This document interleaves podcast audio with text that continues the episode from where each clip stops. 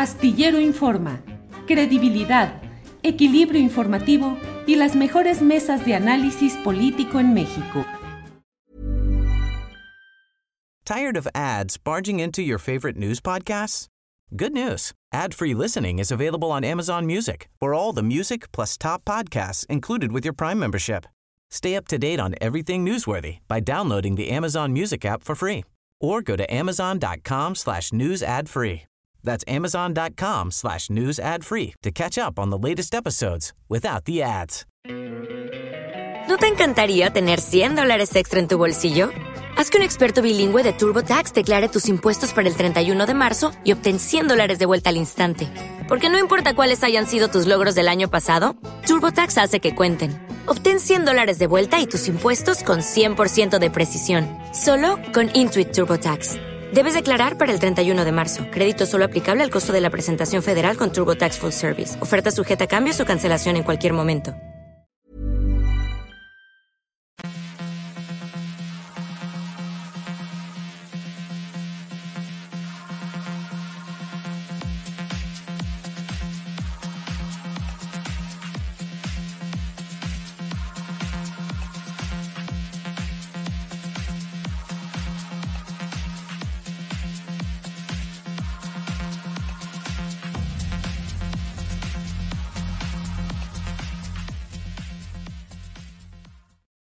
Hola, hola, ¿cómo están? Muy, muy buenas tardes. Feliz inicio de semana. A la una de la tarde ya estamos comenzando Astillero Informa. Para aquellos despistados que no vieron el programa o las transmisiones la semana pasada, les recuerdo que a partir de esta semana y durante tres semanas va a estar Julio Astillero de vacaciones. Así que estaremos aquí al frente de, esta, de estas emisiones con muchísimo gusto para llevarles la mejor información y también, por supuesto, los análisis de nuestros queridos colaboradores y cosas interesantes a lo largo de estas semanas y ya se acerca, por supuesto que el 24, este fin de semana, el 24 y el 25, estas fechas festivas para muchos muy importantes y de reuniones familiares y cómo les va en el tema de los contagios, pero ahí sí ya me están escuchando un poco mormada, bueno, aguas, porque si esta sexta ola está bastante complicada, evidentemente también el tema de las vacunas ha ayudado muchísimo a que no sea como las primeras, pero bueno, quiere decir que no haya que seguirse eh, cuidando y si van a tener reuniones estos próximos días, van a seguir con esto de las posadas también, pues a cuidarse muchísimo. En unos ratitos, en un ratito más, en unos minutos más, em, vamos a tener a la doctora Olivia, Oliva López Arellano, la secretaria de Salud de la Ciudad de México, precisamente para que nos diga cómo vamos con esta sexta ola y sobre todo qué vacunas tenemos que ponernos porque pues parece que no estamos lidiando solamente con el COVID-19, sino hay otros virus otros virus en el aire, otros virus eh, están presentes en esta, en esta época. Eh, vamos a tener también algunas cuestiones políticas, como siempre, ya saben cómo está también el tema eh, pues de las corcholatas, de la reforma electoral, hoy las declaraciones del presidente, por supuesto, que causaron pues mucha polémica, ya están dando mucho de qué hablar y vamos a empezar justamente con estos segmentos de la conferencia mañanera Hoy el presidente habló en torno al atentado en contra del conductor Ciro Gómez Leiva y no descartó que también puedan estar involucrados grupos eh, contrarios a su gobierno para desestabilizarlo. Vamos a escuchar qué fue lo que dijo hoy en la mañanera. Y por eso he ordenado una investigación a fondo para ver todas las hipótesis. Lo está eh, atendiendo la Fiscalía de la Ciudad de México. No descartar ninguna hipótesis. Yo creo que la única hipótesis que se debe de descartar, aunque eso va a corresponder a la autoridad, es que nosotros, el gobierno que yo represento, no es un gobierno represor. Nosotros no silenciamos a nadie. Somos respetuosos de los derechos humanos y el principal derecho humano es el derecho a la vida. Pero sí puede ser un caso vinculado a el proceso de transformación que estamos llevando a cabo y que no les gusta a algunos.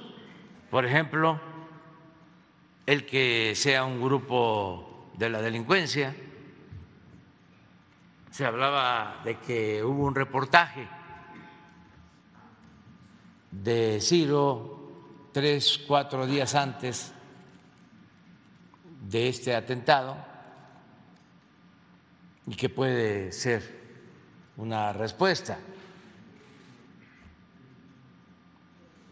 Ahí está eso. Pero también el que grupos contrarios a nosotros, para afectarnos, hayan llevado a cabo un acto con esas características. Bueno, estas declaraciones hoy del presidente de la República acentúan lo que ya había comentado la semana pasada, pero hoy lo hace de manera más explícita, no descarta esa, eh, pues esa hipótesis que pueda ser pues una situación vinculada también a los opositores a su gobierno y también qué fue lo que pidió hoy eh, a la sociedad eh, en general. El presidente hizo un llamado pues para quien tenga información sobre este tema al respecto. Vamos a escuchar. Hago un llamado a la gente que pueda saber que nos ayuden. Si escucharon algo, vieron algún movimiento, conocen a alguien, ayúdennos. No sé si la autoridad, en este caso la Fiscalía, este, pueda, pero la mejor recompensa es que nos van a ayudar mucho a evitar, si es que existe, un plan de desestabilizar la vida pública del país.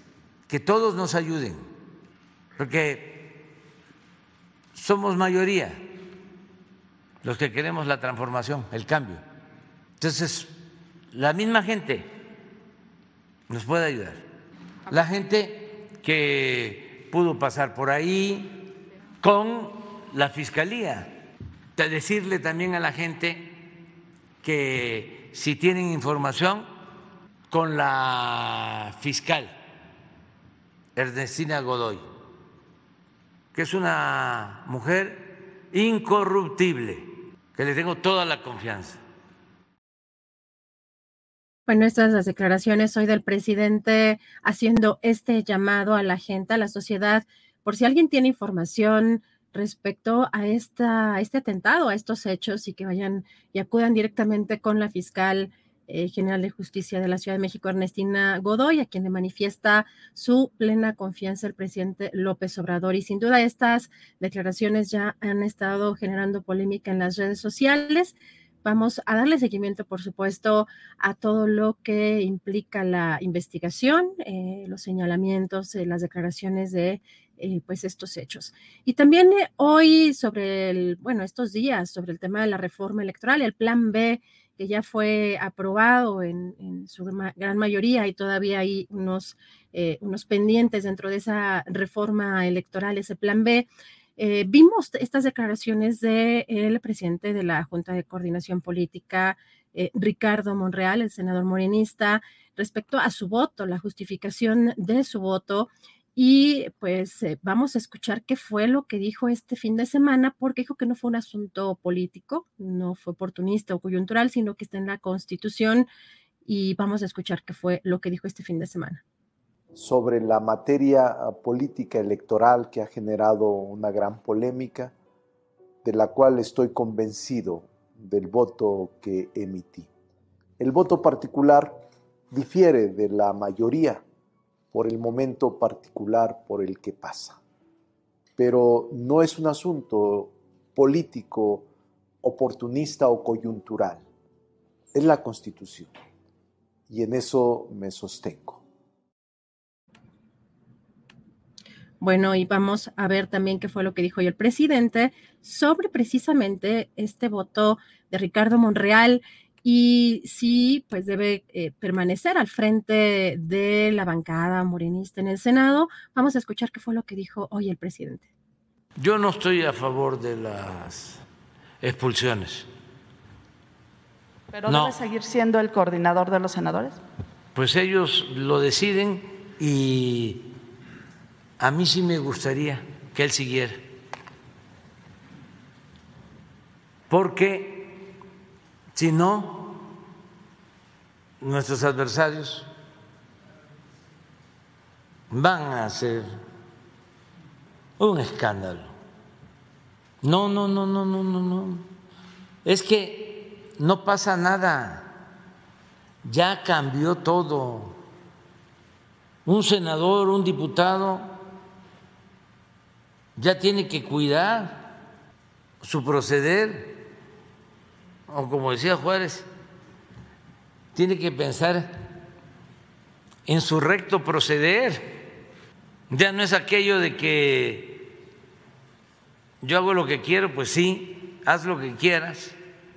Nada más que cuando vayas a pedir el voto de nuevo, te van a hacer o te van a decir,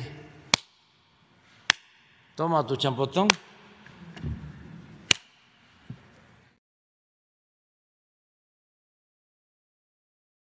El coordinador de los diputados de Morena, Ignacio Mier, dio a conocer que lo aprobado en la Cámara de Diputados conserva el espíritu de la propuesta original en materia electoral, pero además que van a insistir en una reforma para que sea una democracia más barata y órganos electorales que no estén en manos ni de los partidos ni de Claudio X González. También lamentó que algunos consejeros del Instituto Nacional Electoral, como Lorenzo Córdoba o Ciro Murayama, se aferren a estos privilegios o a la burocracia eh, dorada y también apoyaron la pertinencia del Partido Verde Ecologista para reservar el artículo 12 con el fin de erradicar cualquier duda o atisbo de beneficio particular la última modificación a la minuta con la que se elimina la cuestionada transferencia de votos y que ahora está en manos del Senado de la República.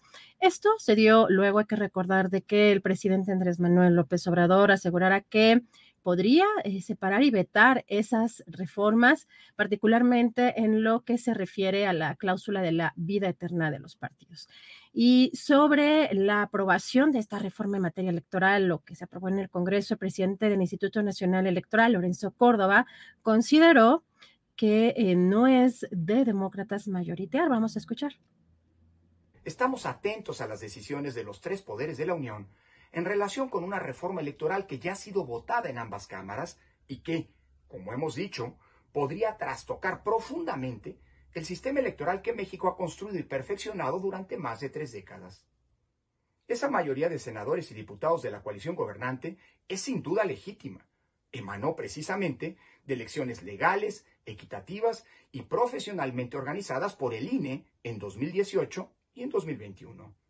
Sin embargo, no es de demócratas legislar de espaldas a la ciudadanía, mayoritear en vez de buscar consensos y aprobar disposiciones que claramente violan la autonomía del INE, afectan gravemente la capacidad del instituto para garantizar elecciones auténticas y ponen en riesgo los principios constitucionales de la función electoral. Afortunadamente, una absoluta mayoría de mexicanas y mexicanos confían en su Instituto Nacional Electoral en la limpieza de las elecciones y en la calidad del trabajo que miles de trabajadoras y trabajadores del INE y de los organismos públicos locales electorales de todo el país llevan a cabo cotidianamente en todos los rincones de México. Hay quienes quieren echar a doblar las campanas por el INE y por nuestra democracia. A esos hay que decirles que guarden las palas porque no va a haber entierro. La batalla por la defensa de la democracia y de nuestro sistema electoral seguirá adelante, recurriendo a todas las vías jurídicas que sean necesarias para hacer valer nuestra Constitución.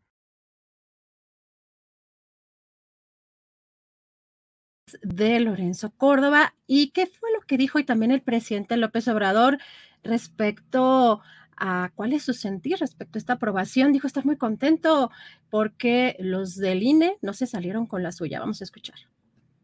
Ya este, está revisada. Eh, me comentaban tanto el secretario de Gobernación como la consejera jurídica que va a quedar ya este, en firme la aprobación tanto de la Cámara de Diputados como de la Cámara de Senadores este año. Y en febrero se hace el procedimiento de eliminación de los artículos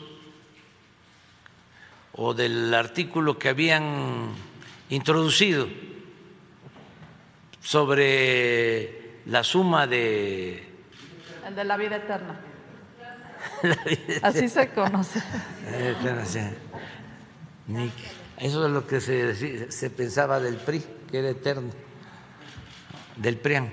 Pero yo estoy muy contento porque no se salieron con eh, la suya de mantener los privilegios en el INE a la Corte para este, pedir que se declare inconstitucional. Pero no hay, porque esa es tu pregunta, nada inconstitucional. Bueno, estas son las palabras del presidente hoy sobre esta aprobación y la doctora Oliva López Arellano les comentaba la secretaria de Salud de la Ciudad de México, está con nosotros para esta entrevista porque esta sexta ola pues ya se está notando cada vez más. Doctora Oliva López, ¿cómo está? Muy buenas tardes. Hola, buenas tardes. Mucho gusto de estar contigo y con tu auditorio. Gracias. Doctora, pues eh, preguntarle primero cómo vamos en esta sexta ola, porque ya nos, eh, ya comentaba eh, la Secretaría de Salud Federal desde hace una semana que ya se notaba también este incremento en los casos en esta sexta ola, pero pues a, una semana ya de estas fechas, pues las más importantes de este mes, ¿cómo, cómo vamos en los contagios, doctora? Bueno, aquí es muy importante señalar que estamos en el periodo donde clásicamente hay un incremento de enfermedad respiratoria. Eh, más allá del COVID, eh, tenemos un conjunto de virus respiratorios que están afectando a las poblaciones. Entonces, eh, lo más importante en esta época es prevenirnos, es cuidarnos, es estar vacunados y por eso es que es muy importante el mensaje que ustedes manden. Si comparamos esta ola en particular con eh, momentos del COVID previos, estamos pues con cierta transmisión, nada preocupante en términos de hospitalizaciones. O sea, esto no se compara con las 30 mil pruebas que estuvimos haciendo en enero de este año, cuando eh, hubo una infección por Omicron. Entonces, estamos, estamos bien y por supuesto que estamos en un periodo de transmisión de enfermedades respiratorias, de infecciones respiratorias. Entonces, lo más importante es tomar las medidas de precaución, es decir, usar el cubrebocas en sitios eh, cerrados, en sitios aglomerados, en el transporte público. Algo muy importante es que si las personas tienen algún síntoma, pues sí de inmediato se aíslen y usen el cubrebocas porque esto corta las cadenas de transmisión. Algo también muy importante es seguirse lavando las manos, usar el gel alcohol, eh, evitar estos espacios mal ventilados o si no tenemos más remedio de estar ahí, pues el uso de cubrebocas. También la hidratación y la alimentación es fundamental. Entonces la recomendación es que las personas consuman alimentos de temporada eh, que son ricos en vitamina C. Entonces, todos estos elementos eh, pues nos permiten tener una protección para una época donde tradicionalmente, porque son de comportamiento estacional, se presentan las infecciones respiratorias agudas. ¿Cómo estamos? Pues haciendo pruebas, como hemos hecho durante toda la pandemia en nuestros centros de salud, 117 centros de salud, son pruebas gratuitas, lo hemos seguido haciendo, llevamos ya más de 6 millones de pruebas realizadas y ahí pueden tener una, el acceso a una prueba para confirmar en este caso si es COVID. Doctora, ¿con qué tipo de virus estamos lidiando en esta época? Porque entiendo que además del COVID está la influenza, tenemos algún otro típico quizá estacional. Eh, ¿Cómo me imagino que esto también incluso puede agravar esta combinación? No los, eh, digamos, no, no, la misma situación que tuvimos en las primeras quizá dos o tres olas, pero sí, a diferencia a lo mejor de la cuarta, quinta ola, a lo mejor en esta sexta se puede ver una afectación, digamos, eh, mayor en, las vías respiratorias por esta mezcla de virus o con qué tipo de virus estamos lidiando en esta época, doctora? Sí, habitualmente la, infección respiratoria es por un tipo de virus. Sí, puede ocurrir combinaciones, pero es sobre todo en personas inmunodeprimidas, en personas que tienen una comorbilidad que las hace más frágiles. Pero en general, digamos que se presenta un tipo de virus, eh, COVID, ¿no? COVID-19, influenza, también tenemos incisial respiratorio que está afectando sobre todo a, niños, también tenemos adenovirus, rinovirus, que son como los más habituales. Esas doctoras serían como las gripas que conocemos normales, digamos, la población que sí, más, más o menos.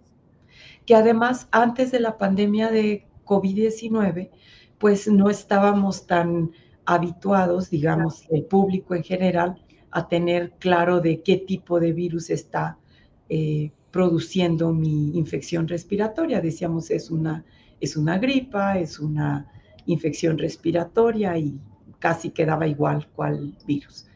doctora, perdón, la interrupción. Perdón la interrupción, doctora. Nada más aquí algo que me parece también importante eh, preguntar, sobre todo por eh, las personas que tienen a lo mejor comorbilidades o las personas también de la tercera edad. Estamos ahorita eh, en una etapa también de revacunación en el caso de COVID-19, de influenza. Me imagino que, bueno, estamos también en campaña para que nos vacunemos, pero ciertos sectores de la población deben vacunarse en, estos, en estas fechas contra COVID-19. Bueno, eh, estamos vacunando influenza contra la influenza y son los grupos que son más frágiles frente a esto, a desarrollar cuadros graves de 60 y más años, niños menores de 5 años, también mujeres embarazadas y personas con comorbilidades, comorbilidades graves o que afectan eh, las vías respiratorias, enfermedad pulmonar obstructiva crónica, asma, también puede ser una diabetes, enfermedad renal, o sea, estas comorbilidades que afectan y hacen frágil a la persona. Ahorita estamos vacunando con eh, vacuna pediátrica al grupo de 5 a 11 años anti-COVID. O sea, aquí todavía sí estamos en esta vacunación. Tenemos ya coberturas muy altas en la ciudad de los grupos eh, que se han ido vacunando y ahora estamos con los niños de 5 a 11 años, donde ya el 90% se fue a poner su primera dosis y estamos invitando a que vayan a completar sus esquemas para tener también a este grupo de menores pues cubierto. Doctora, ¿se ve que en algún plazo corto o mediano, eh, en general, la población nos volvamos eh, a vacunar? Eh, lo que hemos eh, visto es que ya pues, hay diferentes también vacunas que están como incorporándose a, como en la cartera, ¿no? Eh, de vacunación respecto a COVID-19.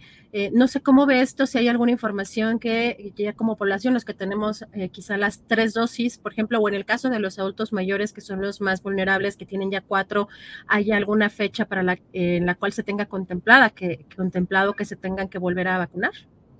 Bueno, hay eh, la propuesta ya de Secretaría de, del Gobierno de México de eh, ya se adquirieron y ya llegaron eh, cuatro millones de dosis, me parece, que eran de vacuna Abdala.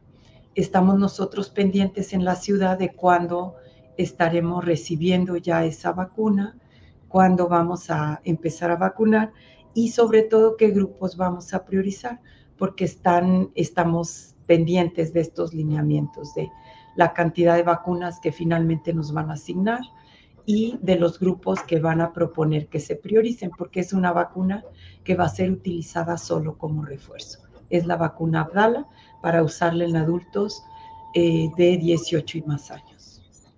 Perfecto. Doctora López, entonces, eh, tenemos un repunte en esta sexta ola, en, esta, sobre todo en esta semana eh, ya previa pues estas fechas, pero no hay un incremento en las hospitalizaciones, eh, no hay, digamos, un incremento en la, en la mortalidad y solo están ustedes haciendo un llamado a, a la prevención. ¿Es así, doctora? Así es.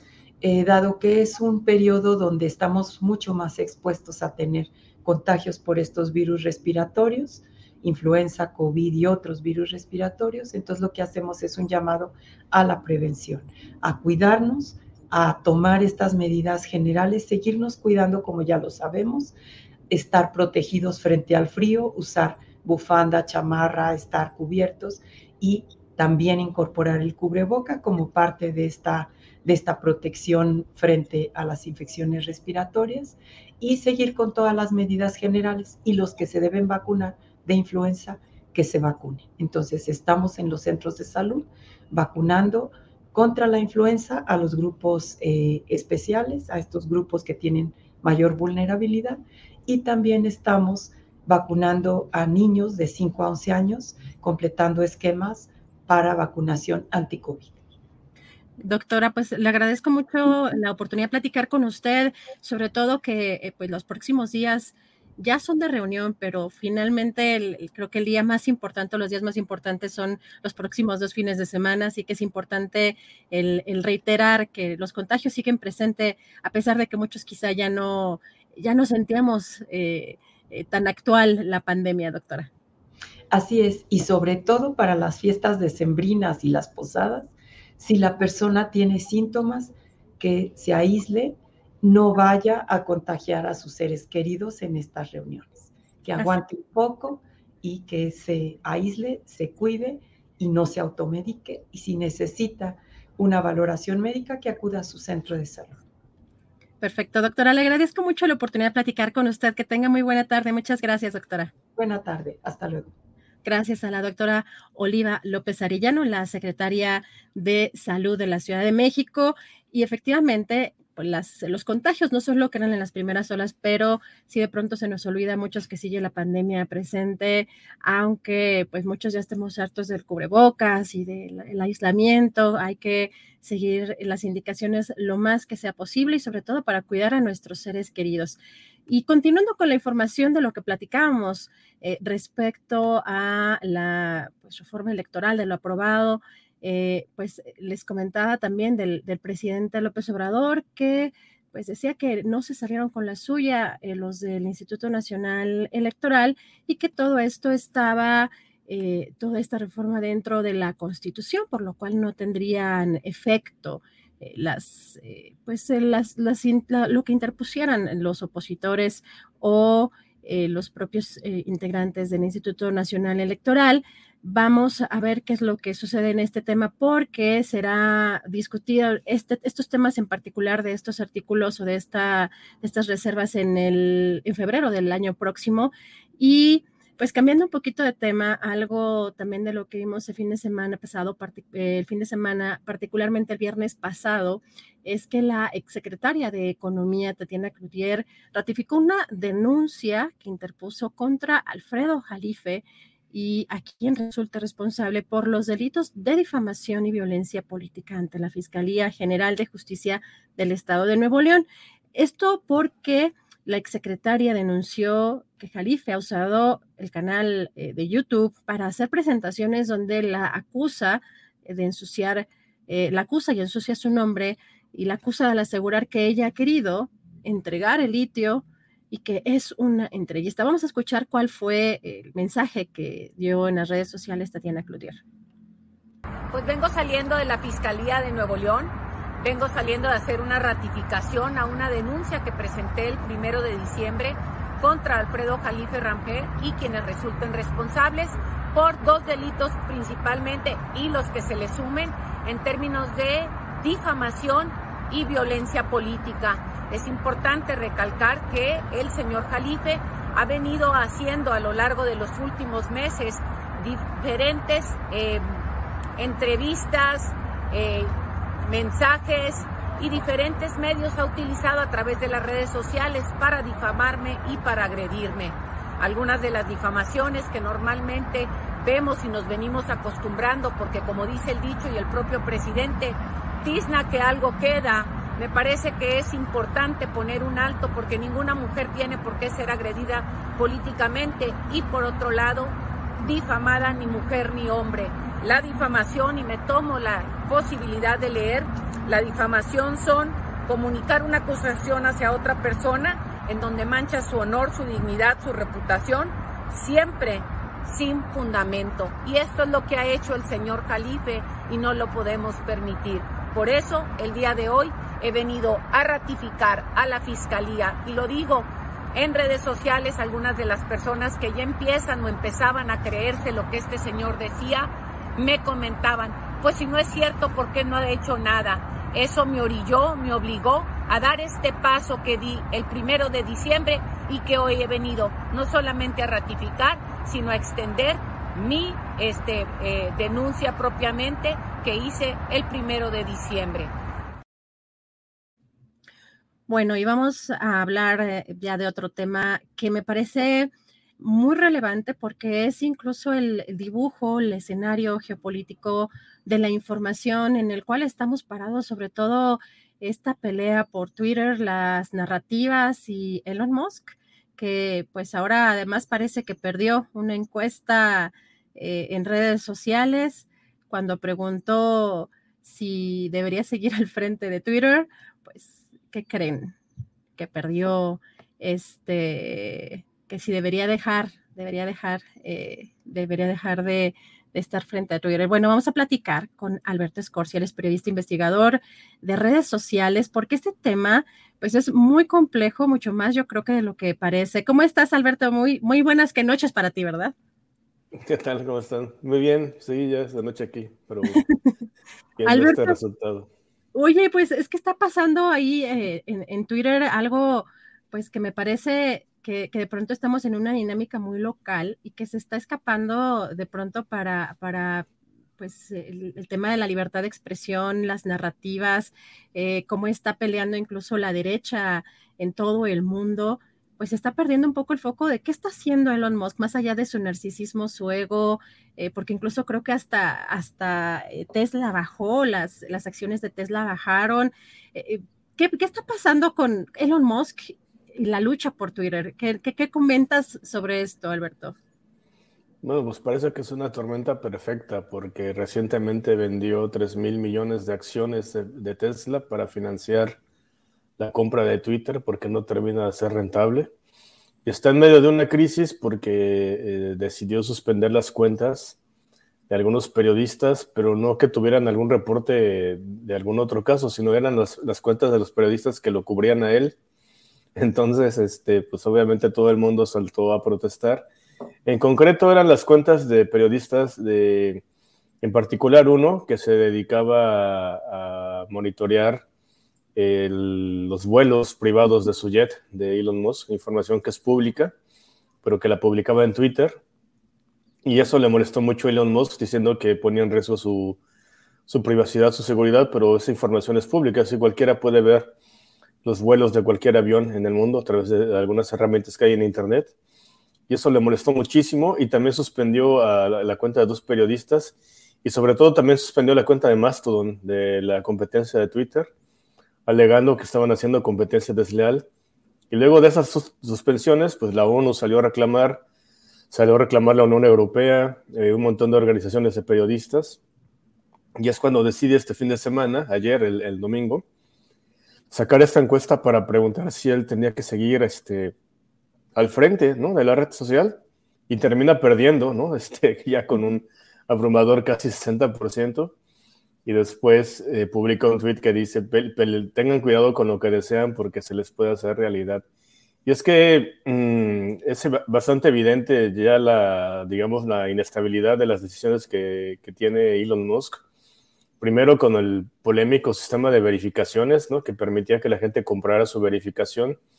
Y luego cuando empezaron a aparecer cuentas falsas verificadas, ¿no? De aerolíneas, de bancos, que provocó muchos estragos, ¿no? La primera semana que implementó eso, se echó para atrás y luego volvió las siguientes dos semanas a hacer lo mismo. Y pareciera que Elon Musk no sabe muy bien qué hacer con Twitter, ¿no? Esta gran red social que lo sobrepasa y está en medio de una crisis, una crisis de credibilidad. Después impulsó una serie de teorías de la conspiración que habían sido censuradas en Twitter, los famosos Twitter Files, y parece que no da una, Adriana. Creo que le está quedando bastante grande a Elon Musk dirigiendo una red social como Twitter. Y pues el resultado de la encuesta es bastante evidente, ¿no? De que la gente misma de Twitter no lo apoya, ¿no? En, su, en esta nueva aventura. Y creo que esto, creo que ya estamos empezando a ver el fin de la, de la época de Elon Musk, que apenas duró un mes, ¿no? Creo que es este, eh, bastante evidente que no puede con el manejo de la compañía. Se le han ido muchos cuadros claves, ¿no? Y creo que este, la reducción que ha hecho de los empleados alrededor de todo el mundo pues ha puesto en crisis y quizás no, no perdamos la idea de que pueda haber una especie de venta de Twitter próximamente, porque pues no, no ha podido, ¿no? La verdad es que este, se tenían muchas expectativas, pero no ha, como que no ha convencido Elon Musk al frente de la compañía, Adriana. Eh, ¿Cómo ves, Alberto, que si está ganándole probablemente el narcisismo y, el ego a, un personaje como Elon Musk, pero que de pronto sea pues, digamos, lo, desaparezcan de la, dirección o de la parte más visible, porque lo que hemos visto es que le gusta mucho, eh, pues, estar presente, ¿no? Y contestar a, pues, eh, a un sinfín de personajes y, y a, pues, mensajes, tweets de toda índole. Pero, ¿qué tanto será viable el que pues revenda Twitter o que realmente ya no tenga ese, ese, control, sino que incluso los mismos accionistas de sus empresas como Tesla lo obliguen o lo orillen a no ser visible, pero que a seguir, digamos, detrás de, detrás de esa compañía. Y también, Alberto, la, la cercanía o que tiene con algunos personajes, también por ahí lo vimos, no sé si viste estas imágenes en, pues, del Mundial de Qatar eh, con el... Eh, uno de los familiares de Donald Trump, se me fue el, nombre, pero bueno, eh, finalmente tener como, como alguna relación con personajes pues de la derecha, eh, cómo puede impulsar esas narrativas de esos propios, pues esos propios, de esas propias ideologías o de esas propias tendencias.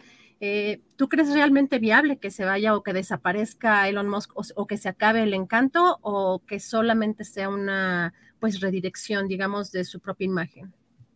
Bien, hay que recordar que algo así ya le pasó en Tesla cuando hace un par de años los reguladores le pidieron que ya no tuiteara porque este, ponía en riesgo su empresa ah. y de pronto ponía un tweet y aumentaban o bajaban las acciones y luego le hicieron una, una observación en la SEC, ¿no? Respecto a que ya no tuiteara y le quitaron de alguna forma el, el liderazgo de Tesla, de una forma, digamos, discreta eso mismo le puede pasar ahora en Twitter. Puede ser que ya no esté al frente de la compañía, que nombren a un director, a un CEO que se dedique a, manejar este Twitter de, de, una forma más ejecutiva. Y ya Elon Musk pase de nuevo pues, a, las sombras, ¿no? Este, hay que tomar en cuenta que como Elon Musk sacó de la bolsa a Twitter, ya no, ya no tiene la posibilidad de que más gente invierta. Entonces, el único, el único camino que le queda a él es vender o hacerse un lado y dejar que la compañía pues siga como estaba, que siga como el ritmo de crecimiento que, tenía, porque lo que ha demostrado es que en este mes pues simplemente lo ha hecho de una forma muy desastrosa y sí preocupa los vínculos que tiene Elon Musk. Por ejemplo, no solamente en esta foto del Mundial vemos ahí a, los familiares de Donald Trump, sino también vemos a los jeques árabes, ¿no? De, de Qatar, este, que hay que, la gente no sabe, pero el, segundo dueño de Twitter son este, inversionistas de Arabia Saudita. Eh, Elon Musk no compró la totalidad de la compañía, sino que compró la mayor parte. Y pues hay que preguntarle qué, qué anda haciendo con este tipo de personas que no son muy, este, digamos, este, no se destacan mucho por su defensa de la libertad de expresión. Pareciera que Elon Musk compró la, red más influyente en el mundo, ¿no? En la política, con la que puede influir en países enteros, ¿no? es Twitter, pero parece que le está quedando grande el, puesto, ¿no? Es, una red muy influyente y el que la propia red no lo quiera con esta encuesta, eh, una herramienta que utilizó para probar otras medidas, pues habla mucho, ¿no? De que esta red pues ya requiere ser más bien dirigida por alguien más especializado en temas de comunicación y libertad de prensa. La, la suspensión de las cuentas que hizo recientemente fueron en un impulso, ¿no? O sea, no, no, se inventó unas reglas además para poder suspenderlas. Esas reglas no existían en Twitter, sino que primero las escribieron a, toda prisa y después de, después de que las aprobaron ya fue que suspendieron las cuentas. Entonces, eso habla de la arbitrariedad, ¿no? Del propio Elon Musk para justificar este, sus acciones, pero también demuestra que no tiene como contacto con la realidad, porque después de que la Unión Europea, la ONU, y varias organizaciones de derechos humanos le dijeron que estaba mal lo que estaba haciendo, pues fue que recula y dice, bueno, vamos a preguntar si quieren que sigamos al frente de la compañía. Y esto habla de una enorme crisis y también el, el, enorme hoyo financiero que le está generando a Tesla. 3 mil millones de dólares vendidos es una gran cantidad de dinero. Pueden ser las ganancias de una multinacional.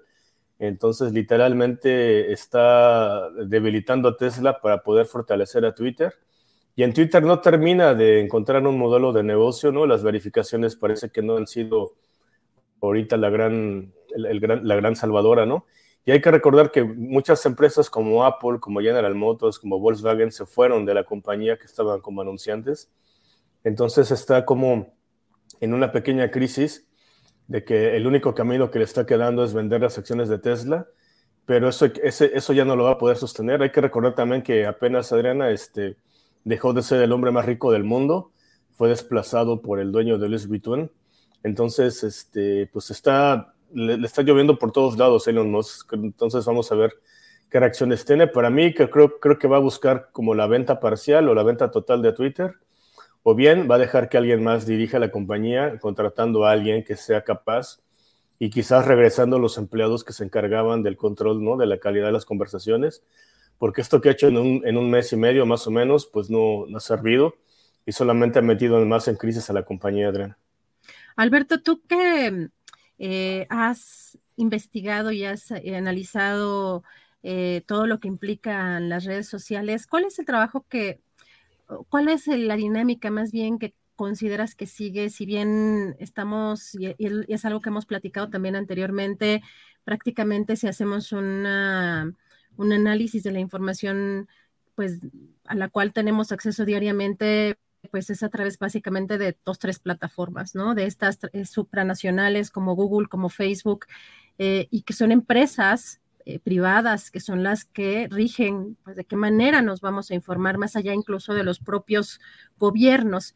Eh, ¿Tú cómo ves cuál es el paso a seguir para que eh, pues estos poderes ya no es necesariamente pues un gobierno u otro, si es un gobierno democrático, si son si es un gobierno dictatorial, si es eh, otro tipo de gobierno, sino ya estamos hablando de empresas que están por encima de los propios gobiernos, las que deciden qué es lo que podemos y qué no podemos ver, cuáles son las reglas que tenemos que seguir para poder informarnos cómo podemos apropiarnos de estos espacios o la dinámica de las redes sociales más allá de las propias empresas eh, o cómo ves tú ese escenario, porque creo que esa es la parte que más llega a preocupar incluso para los creadores de contenido como nosotros, eh, eh, Alberto, y que tenemos que estar pues censurándonos sobre ciertos temas, sobre ciertas dinámicas, porque estas empresas son las que dictan estas, estas reglas. ¿Cómo, ¿Cómo ves tú ese escenario también en el pues en el mediano, a lo mejor y largo plazo para cómo apropiarnos de, como, como sociedad de pues del funcionamiento de las redes sociales. Pues yo en estas empresas que realmente son monopolios, ¿no? Apple, Google, eh, Facebook, Twitter, ¿no? Este, y otras más pequeñas, creo que están empezando a llegar a un límite eh, en el que los gobiernos van a empezar a intervenir y principalmente el gobierno de Estados Unidos. Eh, hay que señalar que estas nuevas reglas que se inventó Elon Musk el domingo para poder censurar la cuenta de Mastodon. En estas reglas decía que nadie puede poner en Twitter, por ejemplo, sígueme en, Instagram, sígueme en Facebook, y si pones tu dirección de Facebook o de YouTube o de Instagram, eh, estás infringiendo las reglas de Twitter y te pueden suspender la cuenta. Pero al haber hecho eso, está violando la ley Sherman de contramonopolios de Estados Unidos, porque de cierta forma está eliminando la competencia y creo que estos excesos o el que Google te rastree todo en tus teléfonos, este, yo nunca había usado un teléfono Android, por ejemplo, y apenas me tuve que comprar uno por, un problema que tuve. Este, me doy cuenta que Google rastrea todo lo que haces en un teléfono Android, ¿no? Entonces, esa clase de excesos va a hacer que, los gobiernos comiencen a actuar, pero no va a pasar hasta que la gente se dé cuenta que Internet no es Google, que Internet no es YouTube, que Internet no es Twitter. Y creo que el camino que nos queda es volver a ser creadores como antes, antes de todas estas grandes empresas que los blogs, en los que había una forma más descentralizada de, compartir este, información. Redes como Mastodon son una solución, pero lamentablemente son muy difíciles de utilizar, son muy complicadas de utilizar. Y hasta que no exista una herramienta como Twitter o como Google o como Facebook, así de sencillas de utilizar, o como TikTok, pues no veremos un cambio. Pero sí es importante que la gente empiece a preguntarse si vale la pena seguir todas estas reglas en las que ya no puedes decir la palabra, bueno, iba a decir una palabra, pero este, que tiene que ver con que te inyecten un medicamento. O sea, creo que esa, eso es un, es un riesgo de que los creadores tengamos que vigilar no solamente qué palabras decimos, sino qué imágenes mostramos, porque los algoritmos ya son capaces de reconocer las imágenes que muestras en tus canales de YouTube. Recientemente me desmonetizaron el sitio por una denuncia falsa. Entonces, imagínate, eh, tuve que reconocer a Google como si fuera un, jurado y mandar pruebas como si fuera una autoridad para que me restablecieran este, la monetización de mi sitio. Y creo que muchos creadores están así, ¿no? Todo el tiempo están demostrando que no están haciendo algo ante alguien que no es ninguna autoridad, o sea, no son jueces ellos, no son parte de un tribunal. Entonces llegamos al absurdo de censurarnos y autocensurarnos para que nos sigan pues, compartiendo ganancias y que al final de cuentas nosotros los creadores somos los que hacemos el trabajo. O sea, Google no hace nada, eh, Facebook no hace nada, simplemente ponen la plataforma, pero nos quitan en automático la mitad de nuestros ingresos simplemente por aparecer en sus redes sociales, ¿no? Entonces creo que eso es un absurdo y va a llegar el momento en que sea tan evidente que se les ponga un límite. Pero eso ya depende de los gobiernos. Creo que en Estados Unidos es donde más han avanzado. Ya hay propuestas de dividir a Facebook en dos porque es este, una, ¿cómo se llama? Es un exceso que esta empresa sea tan grande. Y creo que la actual crisis que tiene ahorita Facebook, ¿no? En que está a punto de quebrar, que, que algo inimaginable, si llega a quebrar Facebook por el tema del metaverso, pues va a poner este, en la vista de todos empresas como Twitter y Google, que va a ser necesario que se dividan. Quizás vamos a ver eso muy pronto en los siguientes cinco años, de cómo estas empresas van a terminar dividiéndose, porque es demasiado el poder que tienen, Adriana. Alberto, y finalmente, ¿qué ves eh, detrás de alguien como Elon Musk, que pues hace quizá un par de años todavía era eh, pues mayormente admirado, un personaje al que se le alababa, eh, y como además también junto con otros multimillonarios eh, aumentaron de manera significativa su fortuna justamente en plena pandemia, y cómo pues no se lo vemos ahora quizá también de pronto en la manera más o de la forma más superficial, por decirlo de alguna forma, como se ha dado a conocer en redes sociales, como alguien quizá con un eh, narcisismo excesivo y, desequilibrado incluso mentalmente, pero no sé si haya alguna, alguna cuestión que tú veas detrás de, eh, detrás de este personaje y que haya una razón de ser eh, por lo cual esté actuando de esta, de esta forma. Sí, claro, de hecho, este, a Elon Musk se le ve como el reemplazo de Steve Jobs, ¿no? El, el fundador de Apple. Cuando se muere Steve Jobs, la gente está en busca de un genio, está en busca de una persona, de una personalidad excéntrica, ¿no? Que, que hable de la tecnología, de un inventor, ¿no? Como lo fue Steve Jobs. Pero Elon Musk no ha inventado nada, o sea, la gente se va a sorprender y quizás hasta se enoje con lo que yo diga, pero Elon Musk no ha inventado nada, no es ningún genio, es decir, no, no, todo lo que presume lo, lo ha comprado o lo han inventado sus empleados y él presume de muchas cosas que él nunca ha hecho. Por ejemplo, los carros eléctricos no, no fue una invención de él. Los cohetes que van este, al espacio no son ninguna invención de él. Son compañías que él compró en su momento. Y cuando él inicia su carrera en PayPal, eh, él no inventa PayPal, ¿no? él, se asocia con el inventor de PayPal. Entonces estamos admirando a un genio que no lo es, a una persona que solamente desde el inicio ha comprado todo entonces, eh, Elon Musk siempre ha sido así, siempre ha sido así como excéntrico, abusivo. Hay un montón de denuncias de, ex empleados de Tesla de cómo los somete a abusos laborales, ¿no? A discriminación. Este, pero como existe esta ausencia de un genio como Steve Jobs, que pues, se murió en 2011 y, hasta la fecha no ha nacido alguien como él, pues la gente lo está empezando a, a tratar a Elon Musk como si fuera este, pues un super genio, ¿no? Que va a cambiar y revolucionar el mundo, cuando realmente este, también la gente debe saber que las ganancias de Elon Musk eh, no son porque él venda mucho, sino porque su principal cliente son el gobierno de Estados Unidos. O sea, el principal cliente que le compra los cohetes para ir al espacio y donde viene la mayor grande de sus ganancias es la NASA.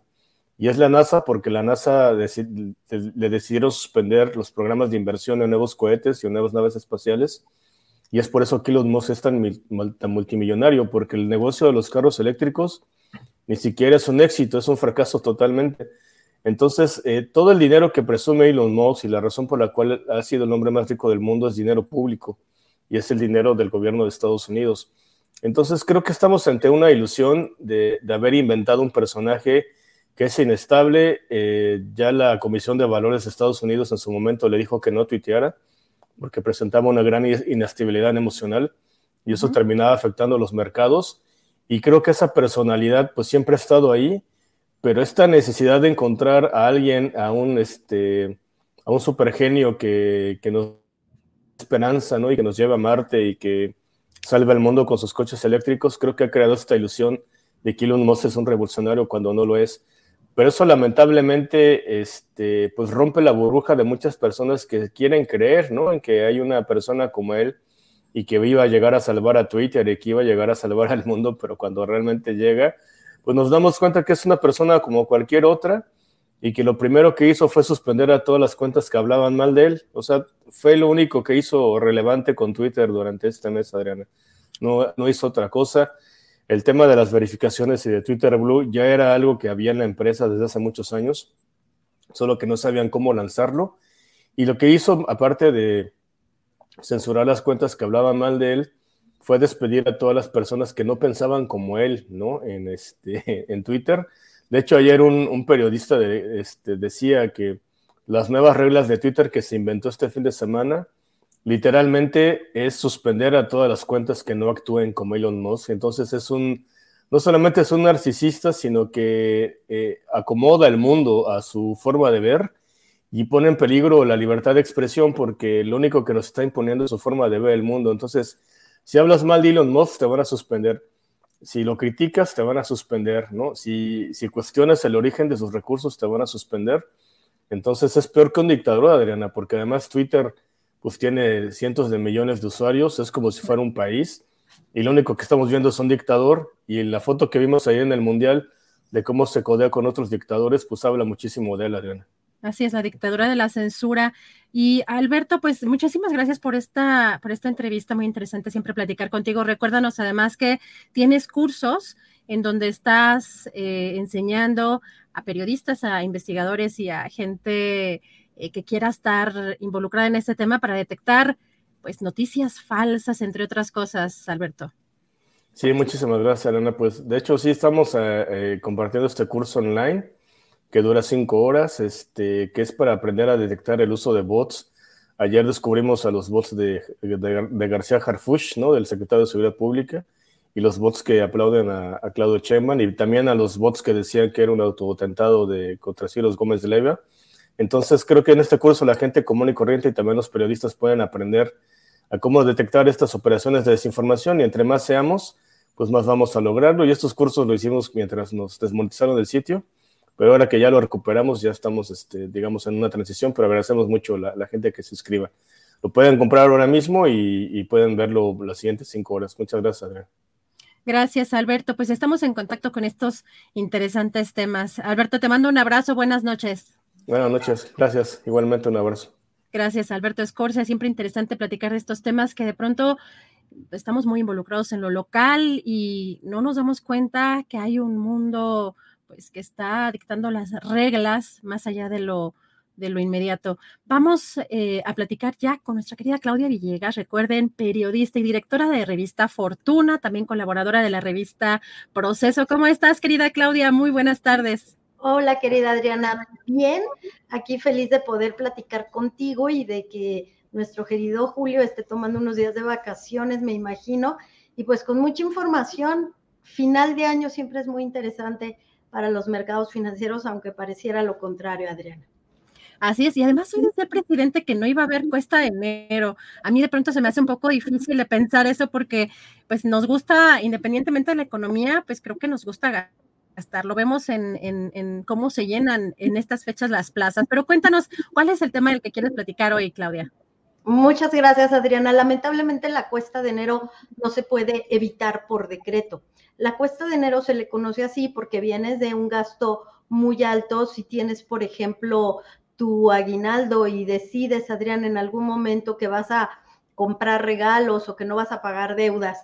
Entonces después, lamentablemente, te quedas esperando la quincena, la primera quincena de diciembre porque te quedaste sin fondos. Yo creo que este es un tema muy importante para analizar. Traemos tasas de interés históricamente muy altas. Estábamos en octubre 9.25. Adriana, ahora tenemos tasas muy altas que están en niveles realmente preocupantes porque se busca con este margen de 10 a 10.50% controlar la inflación.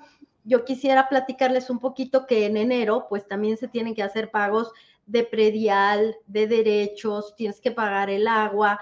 Algunas personas tienen la buena costumbre de hacer estos pagos de servicios y entonces, ¿qué sucede? Bueno, pues te quedas sin liquidez.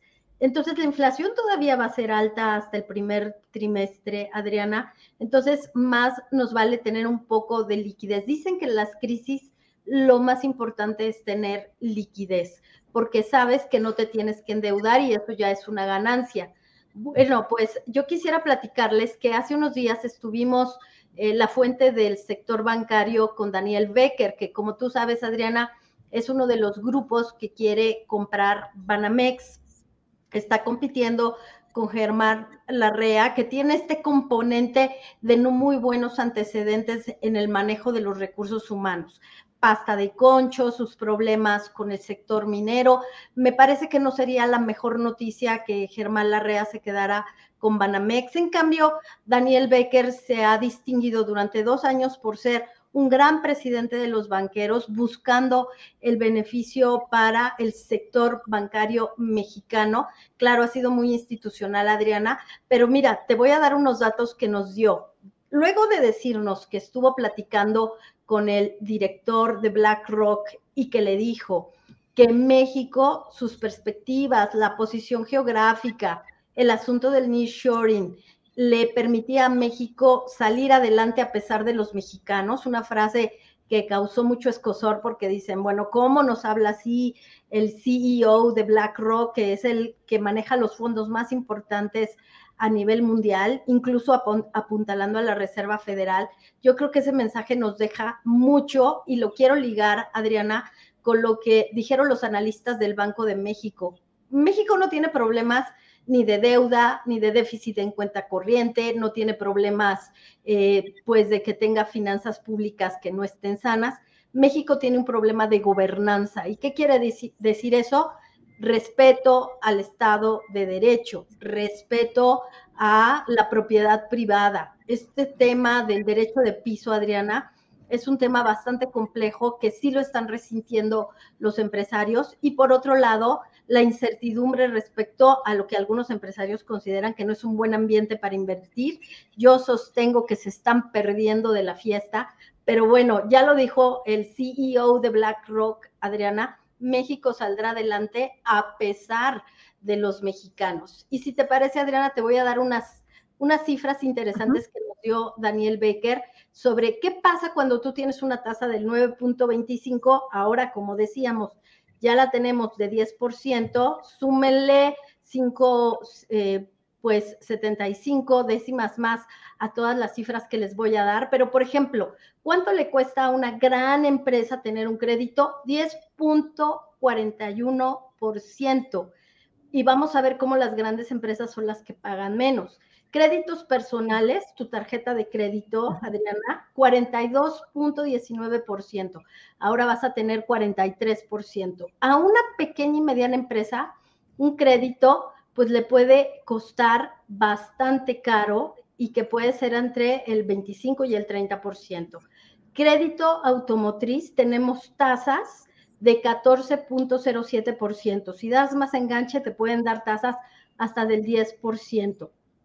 Y crédito de nómina, porque es un crédito con una garantía, con una fuente de pago garantizada, porque sí o sí te lo descuentan, 27.8%, y en vivienda la tasa mensual es de 9.63% todavía, Adriana. Entonces, creo que estas tasas nos dan un poco de la dimensión a lo que nos enfrentamos, Adriana, cuando suben las tasas de interés en dinero constante y sonante para la gente de a pie. O sea, lo que nos cuesta más a nosotros y que es el peor. No sé si haya un mejor momento para usar tarjetas de crédito, pero bueno, definitivamente creo que este, este no es un, muy buen momento.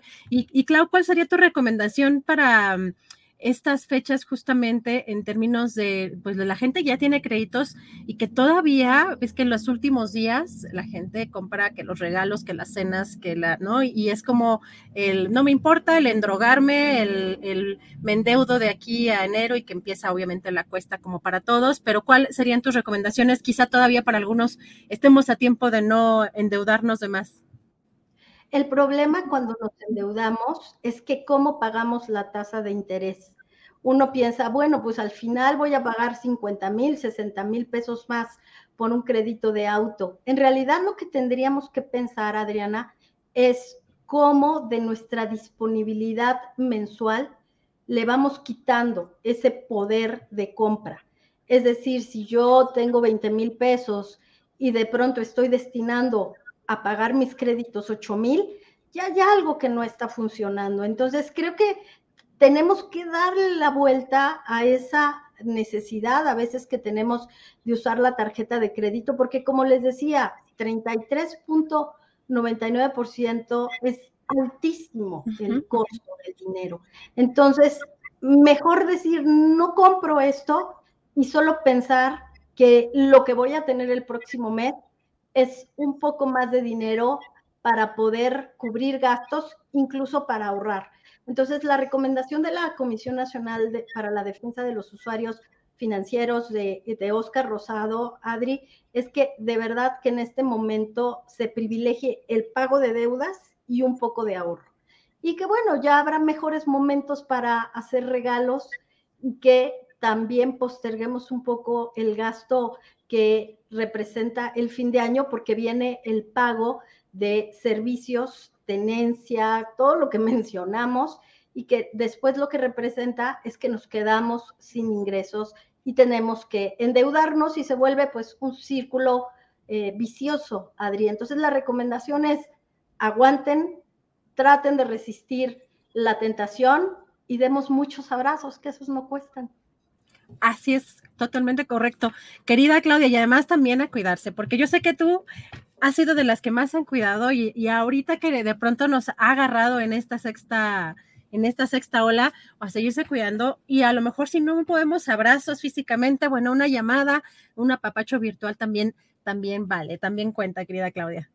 Sí, sí, sin duda, Adri, tenemos que seguir cuidándonos y bueno, pues eh, hacer previsión, ah, el presupuesto anual siempre ayuda muchísimo, decidir en qué voy a gastar, en qué no voy a gastar, si quiero planear unas vacaciones, planearla dentro de seis meses también te baja mucho el costo, Adri. Así es, y vamos a poner la portada de la revista Fortuna porque además debo decir que yo asistí a este evento donde se le otorgó el premio Jonathan Heath. Cuéntanos, Clau, bueno, de esta, de esta, mm, de esta versión, de esta, mm, de esta portada, de esta revista de este mes. Muchas gracias, Adriana. Gracias por acompañarnos. Pues Jonathan Heath, que es un economista de más de 30 años de carrera, ha hecho una gran contribución al diseño de indicadores a través del IMEF. Tuvimos el gusto de que nos acompañara el presidente del IMEF, que ahora va a hacerse cargo de la presidencia de este instituto, también a Silvia Singer, que es la directora del MIDE, porque precisamente en el MIDE se desarrolla el diplomado de indicadores financieros con una gran aportación por parte de Jonathan Heath.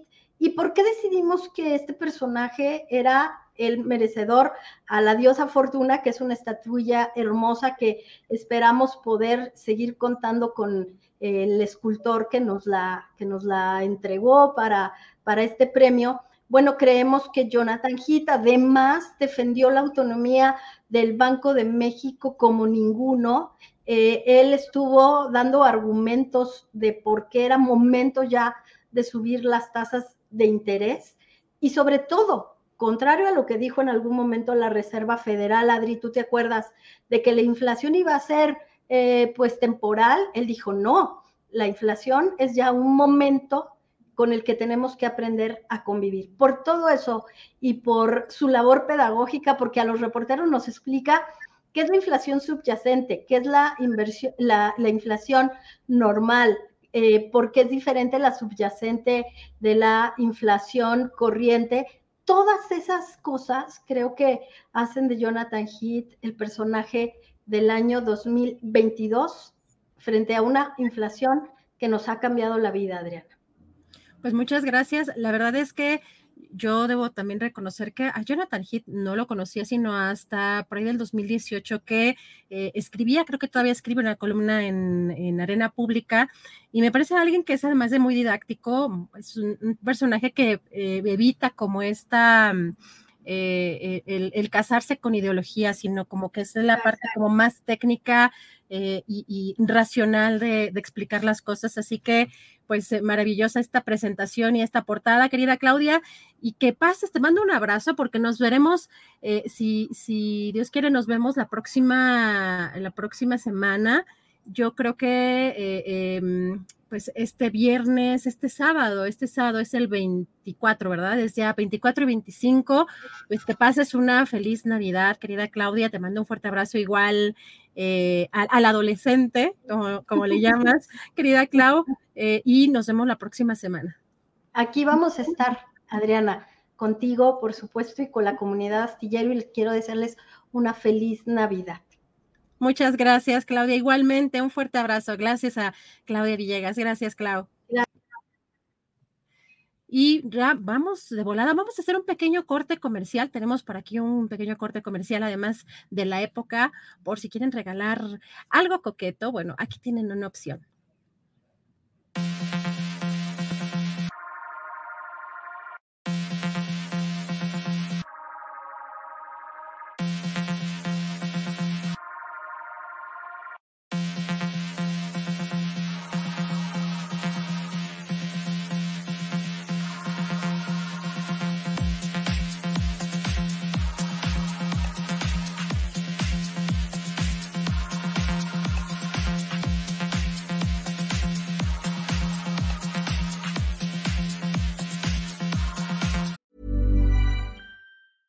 Tired of ads barging into your favorite news podcasts?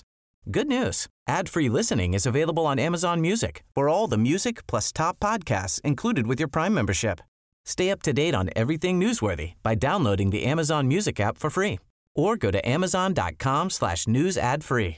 That's amazon.com slash news ad free to catch up on the latest episodes without the ads. ¿No te encantaría tener 100 dólares extra en tu bolsillo? Haz que un experto bilingüe de TurboTax declare tus impuestos para el 31 de marzo y obtén 100 dólares de vuelta al instante. Porque no importa cuáles hayan sido tus logros del año pasado, TurboTax hace que cuenten. Obtén 100 dólares de vuelta y tus impuestos con 100% de precisión, solo con Intuit TurboTax. Debes declarar para el 31 de marzo. Crédito solo aplicable al costo de la presentación federal con TurboTax Full Service. Oferta sujeta a cambios o cancelación en cualquier momento. Bueno, y vamos a, entrar en un tema interesante. No vamos a hablar de la parte futbolística de lo que fue eh, pues el Mundial de Qatar 2022, pero sí vamos a, hablar de algo que está llamando mucho la atención y de lo cual incluso la cantante Shakira también salió a pronunciarse en favor de no ponemos el tuit por el tema de derechos de autor en temas de esta eh, personajes, esta naturaleza, eh, quizá nos puedan sancionar, ya saben, estos canales. Pero eh, se dio a conocer eh, también gracias a las voces como Shakira, entre otras, que el futbolista Amir Nasr Asadani, de 26 años, será ejecutado por apoyar las protestas eh, por los derechos de las mujeres en Irán. De hecho, hay una marcha que está convocada para el día de hoy en la Embajada de eh, Irán en México. Vamos a platicar y le agradezco mucho que nos tome esta videollamada a la doctora Nofret Hernández Vilchis. Ella es postdoctorante de la División de Historia del CIDE y también especialista en el Medio Oriente. Nofret, ¿cómo estás? Muy buenas tardes. Hola, buenas tardes, Adriana. Eh, buenas tardes al auditorio también. Muchas gracias, Nofred. Pues cuéntanos, porque de pronto también estamos, creo que, eh, pues como decía, inmersos muy en lo local y, en nuestras propias costumbres, en nuestras propias dinámicas, y de pronto lo que está pasando en otros países que pues cambian mucho la, cultura, las, eh, pues la situación política, particularmente de muchas, en muchos países de las mujeres, y solamente nos damos cuenta eh, cuando algunos personajes como de la dimensión de Shakira empiezan a pronunciarse por estos temas. ¿Qué es lo que está pasando allá en este, en este caso y cuáles son estas dinámicas que estamos viendo y por lo cual nos parece espeluznante que vaya a ser ejecutada una persona eh, pues por apoyar protestas en favor de las mujeres, ¿no, Fred? Claro, pues eh, mira, sí es importante mencionar eh, primero cómo funciona el sistema de, pues sí, el sistema político y de gobierno de, Irán, ¿no? Es un sistema que es una mezcla de república, ¿no? Entonces sí, hay un parlamento, hay un eh, presidente que son electos, ¿no? claro, bueno, del presidente es una terna que, que hay un consejo de guardianes que propone, no sé, a siete de los 40 candidatos que hay, y entonces entre esos siete eh, que se proponen, pues ya la gente vota por ellos, ¿no? Em, y hay eh, también leyes islámicas, ¿no? O sea, también eh, es, la, es, el nombre de Irán es República Islámica de Irán, ¿no? Entonces, tiene una mezcla de leyes de, sí, de república con, con leyes islámicas, ¿no?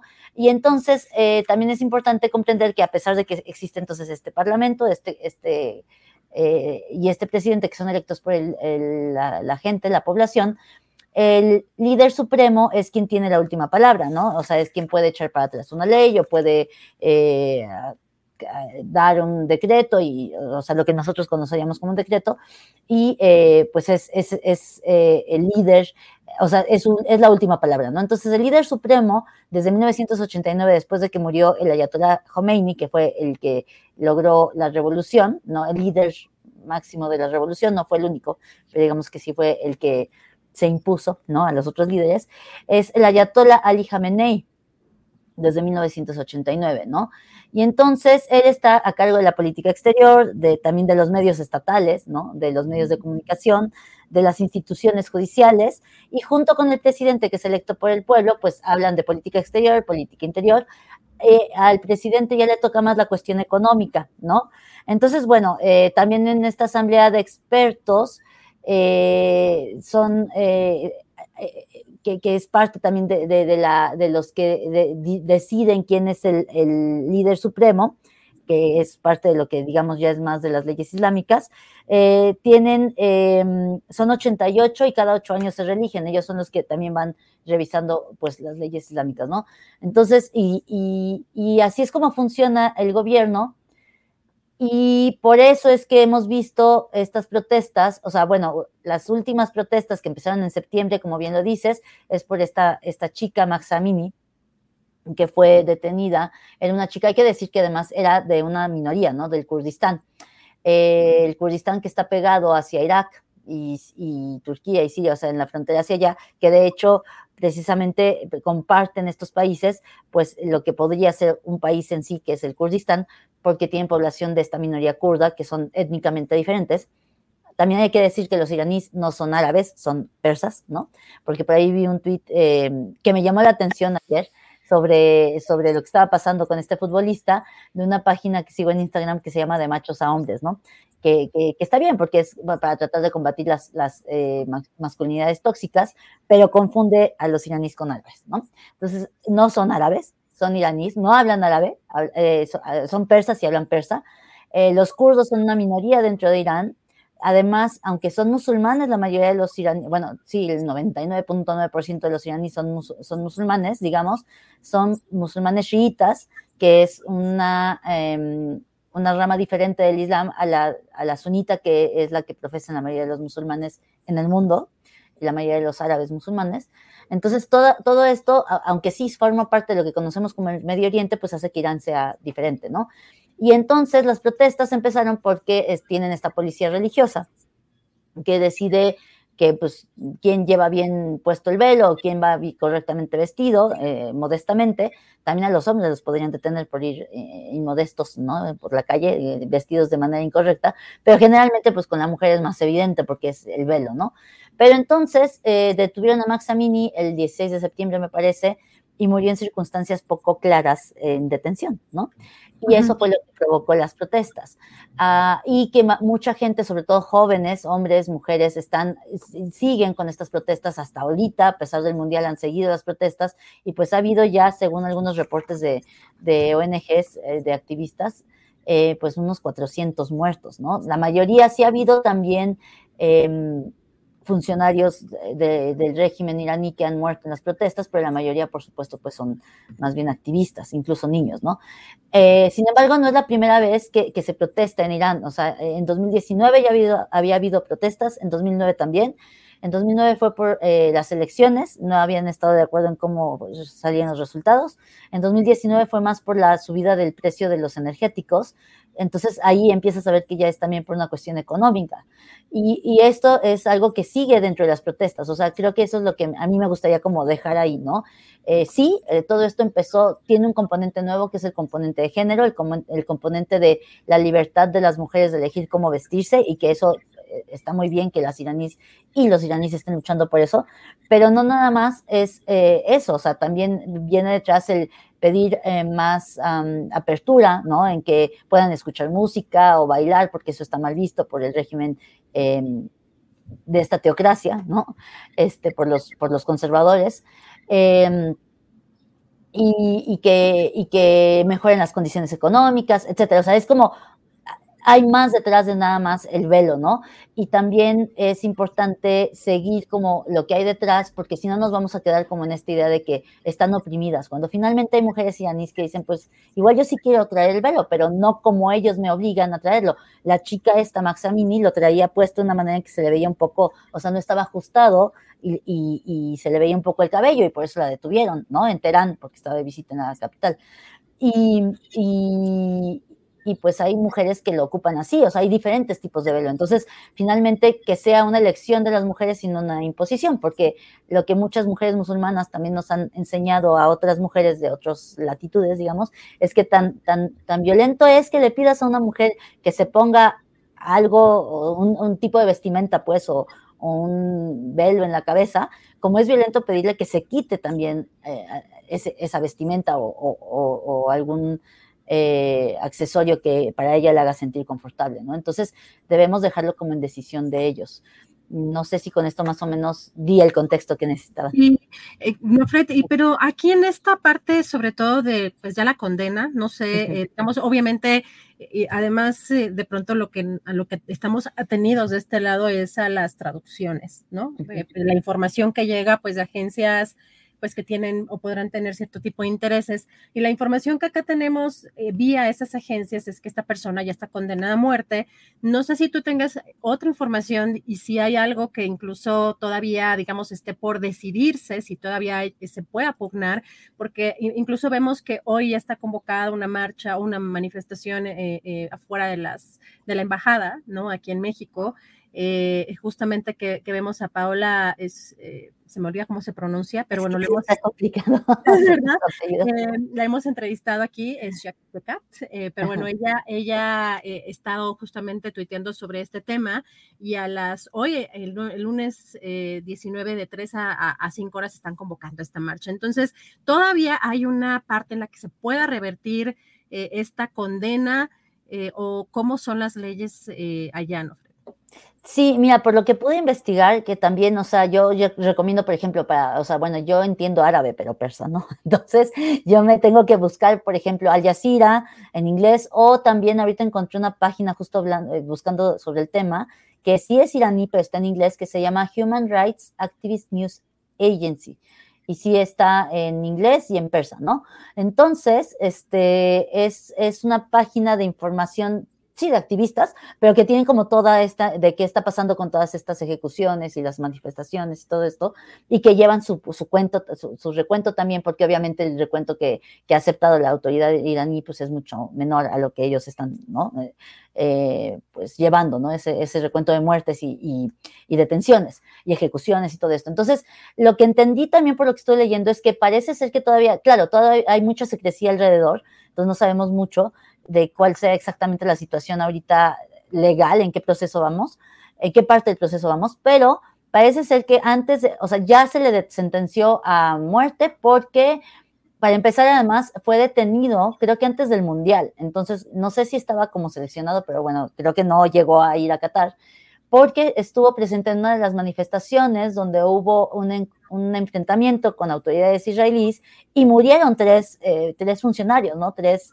eh, personas del régimen, pues entonces se le acusa a él también de haber estado dentro de organizando como este, este, este enfrentamiento, ¿no? Y que, resultó en la muerte también de tres funcionarios iraníes, ¿no? De la policía, pues. Entonces, este, mm, y se le, se le sentencia, el, nombre en persa es, espera, por aquí lo tenía, era Moja, ay, bueno, es un nombre en persa así, Mojarebe, que es para decir que es una enemistad en contra de Dios. Eso es lo que está, de lo que está acusado, ¿no? Pero si lo traducimos a términos como más, em, más seculares, digamos, es como traición a la patria. O sea, podría ser como algo así como traición a la patria por lo que está acusado, y entonces allá la pena es pues pena de muerte, ¿no? Porque existe como existe también en estados de Estados Unidos, ¿eh? O sea, hay que recordar que en Estados Unidos también hay gente que, que está condenada a la pena de muerte, porque esas son las leyes seculares que tiene ese país, y aquí es por también sus leyes eh, pues de, república y, e islámicas. Sin embargo, para que esto se lleve a cabo, al igual que en Estados Unidos hay un proceso, y entonces el, consejo de, jueces, ¿no? O sea, hay un grupo, un consejo de jueces que tiene que aceptar esto. Y si no se acepta, entonces no, no, o sea, pueden echarlo para atrás todavía, ¿no?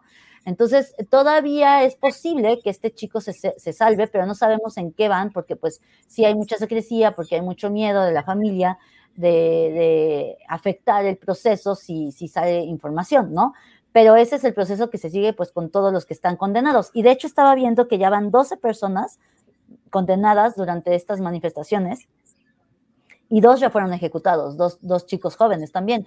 Entonces, este hombre, por ser futbolista, porque el, mundial, porque Shakira, pues ha llamado la atención pero no es el único que, por, por estar apoyando a las mujeres, por estar apoyando eh, que haya cambios, pues, para que haya mejoras en la economía y que haya más libertad, pues, eh, pues sí, de expresión, digamos, de, elección, ¿no? Eh, de, que los jóvenes puedan, pues sí, es, tener un, ambiente más flexible, digamos, ¿no? O sea, no tan conservador, digamos. Este, pues están siendo eh, sentenciados a muerte, están siendo em, también arrestados, algunos han muerto en los mismos enfrentamientos, ¿no? Entonces, en este proceso, dos ya, ya se, ratificó la sentencia y ya fueron ejecutados, y, y, en el caso de Amir, el futbolista, pues todavía no se sabe si ya eh, este Consejo de Jueces aceptó o no la sentencia, ¿no? Entonces, muy probablemente por todo este, mm, esta presión del exterior, tenga más oportunidades de de quizás salvarse, ¿no? O sea, no sé qué tanto esto le puede ayudar o afectar, porque también hay que ver el discurso de las autoridades iraníes que está, bueno, a mí me recuerda el discurso de los Estados Unidos en los años de la Guerra Fría, ¿no? Todo es culpa de los comunistas, este, estos son infiltrados comunistas, y pues no es así, ¿no? O sea, hay que, hay que, hay que, hay que aceptar, o sea, hay que reconocer que hay una oposición interna en Irán a este régimen conservador y que, y que la izquierda latinoamericana había fallado en, en, apoyarlos, la verdad, ¿no? O sea, porque como son anti-yanquis, anti-imperialistas, pues todo lo que hacía Irán estaba bien, hasta ahora que ya, digamos, es, es demasiado, quizás. Pues no, Fred, muchísimas gracias por todo este contexto y, y pues de pronto que no tenemos idea de cómo se manejan las cosas eh, y la cultura de otros países y que la religión pues es fundamental, cosa de vida, literal, cosa de vida y muerte para, para muchos eh, eh, en otras latitudes. Como bien decías, Nofred, te agradezco mucho la oportunidad de platicar contigo de este y esperemos pronto hablar de otros temas. Nofred, muchísimas gracias. Gracias y saludos al auditorio. Gracias, Nofred Hernández Vilchis. Ella es eh, doctora y está, es postdoctorante de la División de Historia del SIDA y especialista en Medio Oriente. Vamos a ir también a más información. Hoy, hablando un poco de las corcholatas, hoy el fin de semana eh, vimos a la jefa de gobierno Claudia Sheinbaum en un evento bastante particular. Estuvo en Yucatán y de acuerdo a la información oficial, ofreció una conferencia magistral titulada Políticas Exitosas de Gobierno en la que dijo que ahora una mujer puede ser presidenta de México. Vamos a escuchar qué fue lo que dijo. A mí me pasa cuando voy a las escuelas que una niña me ve y dice, yo quiero ser jefa de gobierno. Tiene una perspectiva distinta, a lo mejor hace 20 años, ¿no? Así que una mujer puede ser presidenta municipal, diputada, senadora y también puede ser presidenta de la República. Muchas gracias a todos y a todas. ¡Que viva Yucatán! Y en la Ciudad de México, el fin de semana denunciaron la desaparición de Andrés y Jorge Tirado, artistas, a través de redes sociales, compañeros, eh, amigos eh, y familiares solicitaron ayuda para localizarlos, localizar a los hermanos. Este domingo, la Fiscalía General de Justicia de la Ciudad de México dio a conocer que integró una investigación luego del hallazgo de tres hombres sin vida, uno de ellos un adulto mayor en el interior de un domicilio ubicado en la colonia Roma, en la alcaldía Cuauhtémoc. Y también el día de hoy, en su cuenta de redes sociales de Twitter, el secretario de Seguridad Ciudadana, eh, Omar García Harfush, informó que pues, se detuvieron a tres personas relacionadas con estos hechos. Y em, pues el vocero de la Fiscalía General de Justicia de la Ciudad de México, Ulises Lara, informó sobre los avances en el caso de eh, pues, los hermanos Tirado. Vamos a escuchar qué es lo que dijo. Creo que Andrés tenemos ya el, el video, ya lo debes de tener eh, arriba. Vamos a escuchar qué fue lo que dijo. Integra una carpeta de investigación derivado del hallazgo de los cuerpos de tres hombres, entre ellos un adulto mayor, en el interior de un domicilio ubicado en la colonia Roma y tiene bajo investigación a tres personas detenidas por policías de la Secretaría de Seguridad Ciudadana que fueron puestas a disposición del representante social por su probable participación en el homicidio de las tres víctimas. Policías preventivos acudieron la tarde de ayer a un inmueble en la colonia Roma Norte, a donde a petición de parte y luego de una inspección localizaron en el interior de un cuarto tipo bodega a tres hombres que se encontraban sin vida, quienes coincidían con las características de las personas buscadas. Asimismo, en el lugar se brindó auxilio a una mujer adulto mayor, quien señaló que de manera violenta, junto con su esposo y sus sobrinos, habían sido privados de la libertad y despojada de sus tarjetas bancarias por varias personas. En el lugar se localizó a dos mujeres y un hombre, quienes posiblemente cayeron en contradicciones, por lo que fueron detenidos por la policía de Secretaría de Seguridad Ciudadana por su posible participación en los hechos mencionados. Los detenidos fueron presentados ante el agente del Ministerio Público de la Coordinación General de Investigación de Delitos de Alto Impacto, donde se llevan a cabo las investigaciones respectivas y se determinará su situación jurídica. Como parte de las indagatorias, el representante social dio intervención a personal especializado de la Coordinación General de Investigación Forense y Servicios Periciales, expertos en las materias de criminalística, genética, dactiloscopía, química y fotografía, para llevar a cabo el levantamiento de los cuerpos, recabar indicios, así como para realizar los dictámenes correspondientes. Bueno, esto es lo que ha comentado el titular, eh, el vocero de la Fiscalía General de Justicia de la Ciudad de México al respecto a este tema que ha conmocionado las redes sociales este fin de semana. Y bueno, vamos a platicar también ya en unos ratitos, en un ratito más, en unos minutos más, eh, en unos minutos más con nuestros colegas Salvador Frausto y Jorge Meléndez. Eh, recuerden nuestra mesa de los lunes, varios temas que analizar, sobre todo pues estas declaraciones tan polémicas hoy del presidente de la República de no descartar como línea de investigación también la posible relación eh, o vinculación del atentado en contra de Ciro Gómez Leiva y pues por parte de los opositores o los opositores a su gobierno. Y algunos mensajes por acá. Les recordamos que Julio Astillero está de vacaciones, ya bien merecidas, así que por aquí si lo extrañan, vamos a estar eh, en estas tres semanas con ustedes llevándoles la información y las entrevistas de lo que esté sucediendo. Mándenos también las sugerencias de lo que quieren escuchar. Obviamente estos días están más relajados, baja un poco la información.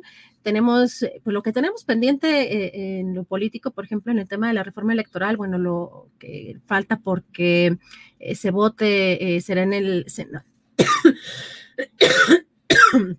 Perdón, en el Senado. Vamos a un corte.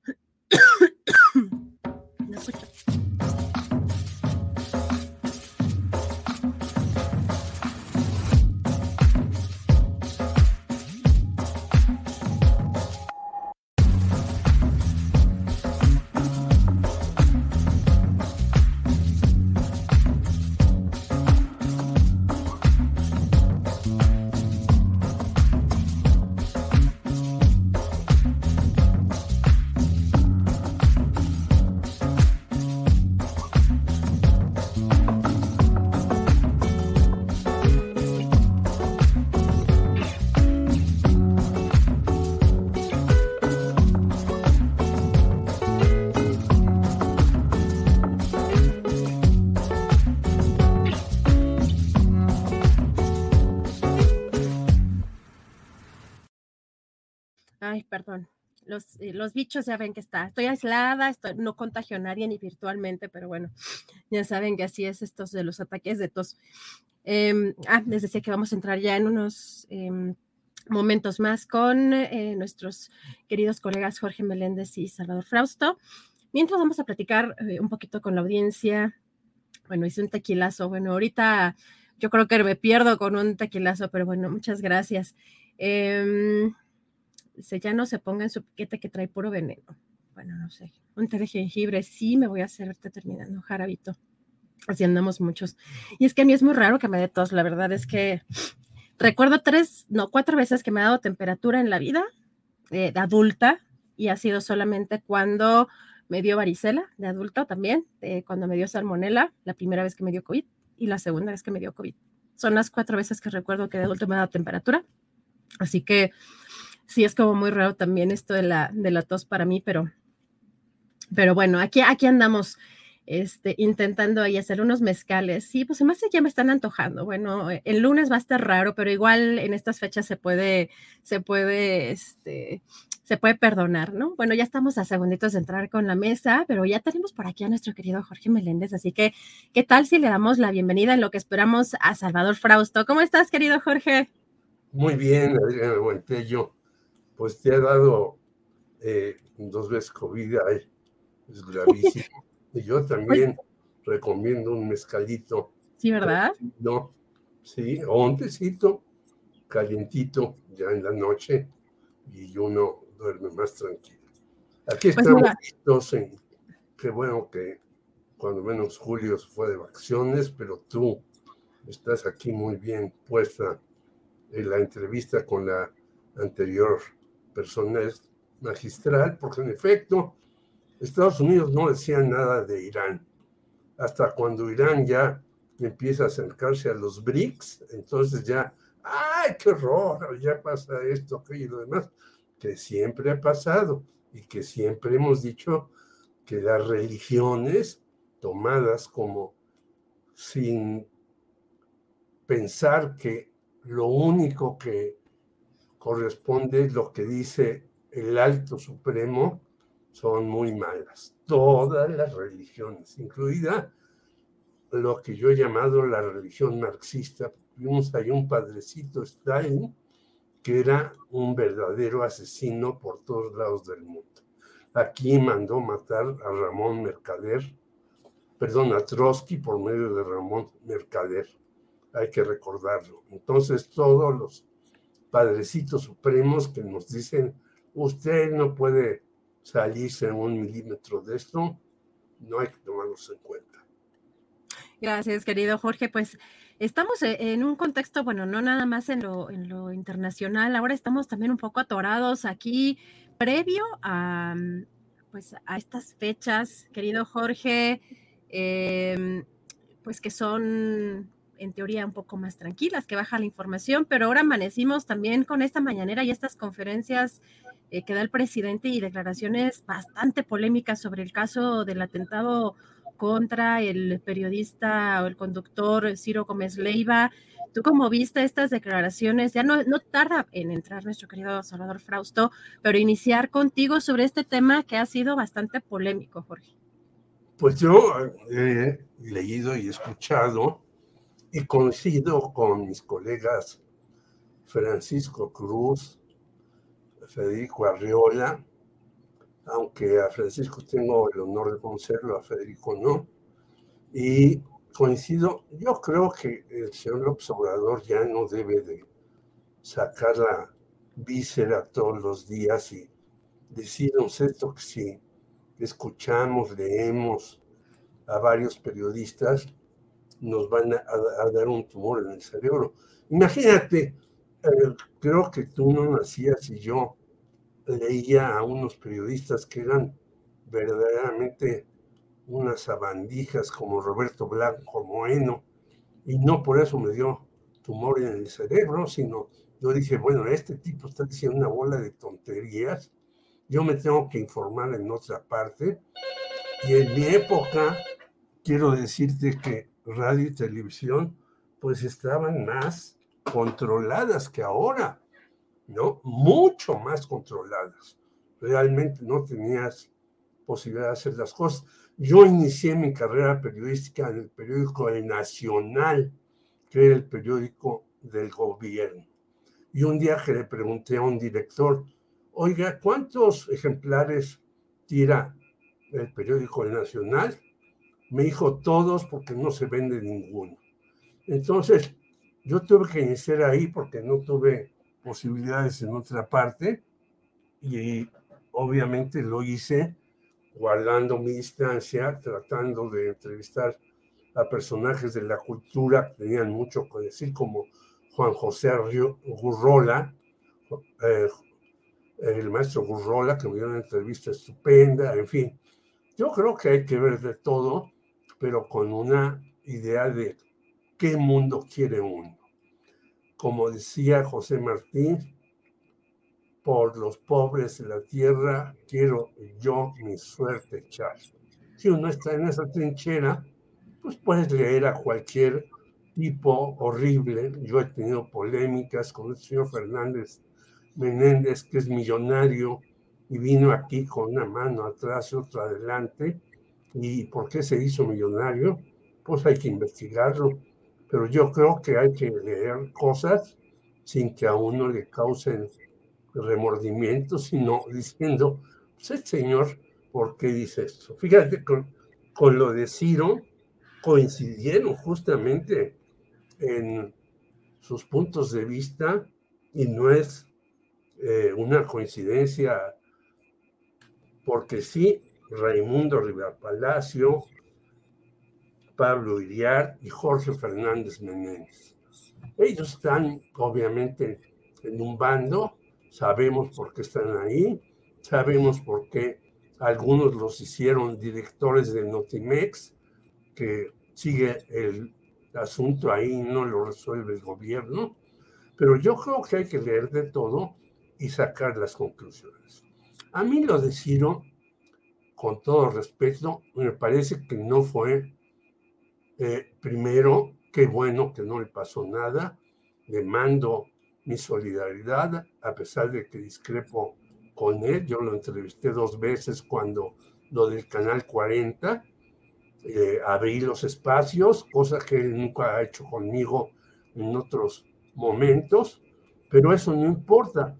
Pero fíjate que yo no creo que un cártel sea tan tonto de mandar como si fuera este, Colombia de los años 70 a dos señores con metralletas para tratar de asesinarlo. Yo creo que hay que llegar al fondo de esto y creo que sí la tienen muy difícil la señora Claudia Sheinbaum, que anda echando porras por Yucatán, y el señor García Harfuch, que él ya recibió un atentado de verdad hecho con gran precisión y por fortuna no le sucedió nada. Gracias, querido Jorge. Pues ya está con nosotros por acá nuestro querido Salvador Frausto. ¿Cómo estás, Salvador? Muy buenas tardes. Hola, Adriana, qué gusto estar aquí en, este espacio y saludarte. Igual estar con, con el querido Jorge. Pues acá andamos arrancando la semana, Adriana. Gracias, Salvador. Oye, pues todavía no, no se ve que, baje lo, fuerte. Este, parecía que normalmente, tradicionalmente, estos días ya no había mucha información y ya tendríamos que rascarle de pronto, ¿no? A, las notas, pero estas declaraciones del presidente que incluso hace eh, pues un llamado a la gente para que le ayude por si tienen información, si es un, pues es un atentado para desestabilizar a su gobierno. ¿Qué piensas, Salvador? Sí, bueno, pues se han manejado, creo que podríamos resumir lo que se ha conversado, en, sobre todo en redes sociales y en medios de comunicación, en cuatro escenarios, el tema del cuatro hipótesis, el atentado contra el periodista Ciro Gómez Leiva, que por supuesto eh, lo lamento muchísimo, me parece gravísimo que, que haya un em, ataque directo contra un periodista en la Ciudad de México, además es eh, gravísimo, habla de eh, pues de, esta circunstancia, en primer lugar, que vivimos los periodistas, de estar en circunstancias eh, vulnerables y ahora le toca a un periodista, pues digamos, de mucha, eh, muy famoso, de una influencia muy importante y es pues reprobable y lamentable. Pero yo veo cuatro escenarios, Adriana, que han planteado, se han planteado en los últimos días. Uno es que pudiera ser un grupo de interés, un grupo contrario al proyecto político del presidente López Obrador, como el propio López Obrador lo dijo esta mañana, y también eh, al día siguiente del atentado hay que subrayar eh, un comentario que hace eh, el presidente que dice, bueno, podría em, un atentado, un ataque a un periodista tan importante como Ciro Gómez Leiva, em, pues generar una circunstancia de desestabilización política y eso pues nos trae recuerdos de aquel 1993, de 1994, lamentables, en el que pues eh, grupos de interés, grupos políticos eh, desestabilizaron al régimen de Carlos Salinas de, de Gortari y a mí me parece que esa línea de investigación hay que seguirla con mucha atención porque no solo estaría en riesgo periodistas como Ciro Gómez Leiva, sino muchos otros periodistas eh, que se han eh, colocado en una posición, eh, digamos, muy combativa frente al, frente al gobierno, por un lado, o que están en posiciones cercanas a las de la oposición o a la de los grupos empresariales. pudiera ser peligroso este escenario para otros comunicadores, para otras figuras políticas, para empresarios, para líderes religiosos. Em, entonces, eh, nadie quisiéramos que ese escenario eh, fuera una, este atentado contra Ciro una especie de advertencia de que pudiera algún grupo tener algún interés en desestabilizar el gobierno de López Obrador. Y sin duda, pues eh, de la mano viene el escenario o la hipótesis B, los que hablan de un supuesto autoatentado yo lo descartaría completamente, es eh, francamente poco eh, probable que el periodista haya eh, buscado tener, ponerse en tal riesgo. Vimos los disparos que dieron justo en este en, un área, eran profesionales los sicarios. En la ventanilla, ¿no? En la ventanilla. Exacto, en la ventanilla, entre la cabeza y esta parte, ¿no? Es decir, la precisión de los disparos, yo creo que nadie que aunque tuviera un auto blindado se pondría en ese, en ese tipo de riesgo, salvo que estuviera muy loco, ¿no? Y no me parece que sea el caso del periodista Ciro Gómez Leiva. Una tercera hipótesis que se ha manejado es que pudiera ser algún eh, eh, grupo cercano al presidente López Obrador o que el propio presidente López Obrador, como habla y ha criticado a Ciro Gómez Leiva pudiera generar eso, eso pues es incongruente desde el punto de vista político, porque quien más se afectaría de, una, un lamentable atentado que hubiera prosperado algo peor, hubiera resultado herido o incluso peor que eso, eh, pues es el propio gobierno eh, federal o el propio movimiento que respalda al presidente López Obrador. Entonces, un autoatentado o un atentado alentado desde el gobierno eh, son eh, asuntos, pues francamente, eh, descabellados que no, no caben. Y el cuarto escenario que escuchaba, que lo comentaba mi querido Jorge, el tema de algún grupo del, del narcotráfico, pues tendría que ser solamente por un tipo de aviso, porque sí se ve que los sicarios fueron profesionales, pero si fueron tan profesionales, seguro advirtieron que, Ciro, eh, que su camioneta estaba blindada.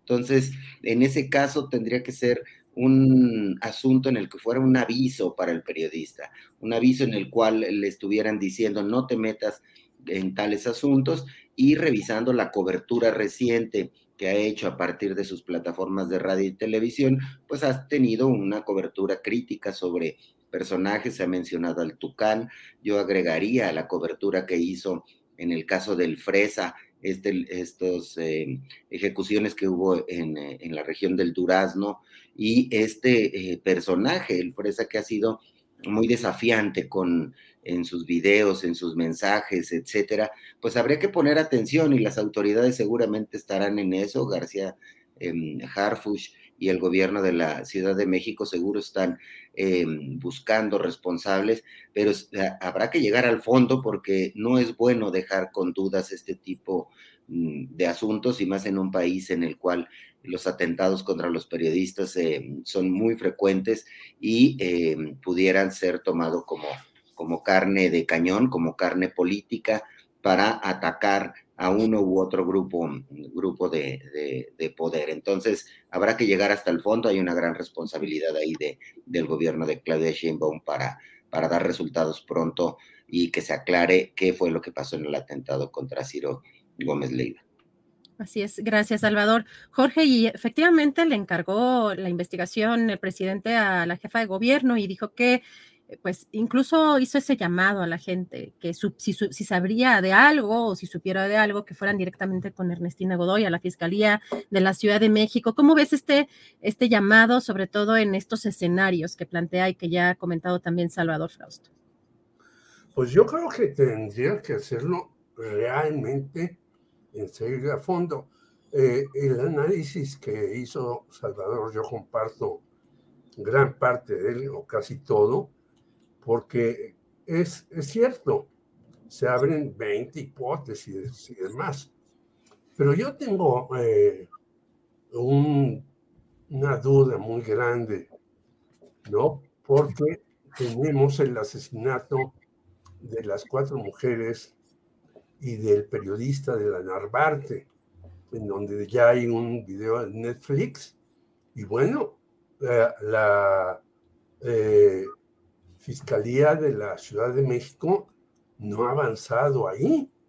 Y yo creo que ahora sí tiene que ir a fondo en eso y también retomar lo de Rubén Espinosa, Nadia Vera y las tres muchachas que fueron asesinadas en Narvarte, donde se nota que hay hoyos terribles. Y yo te quisiera decir que a veces los periodistas, a mí me tocó eh, investigar con otros compañeros el asesinato de Manuel Buendía, y a veces los periodistas llegamos a las procuradurías y le decimos, oiga, pues no he investigado por acá, ¿qué onda?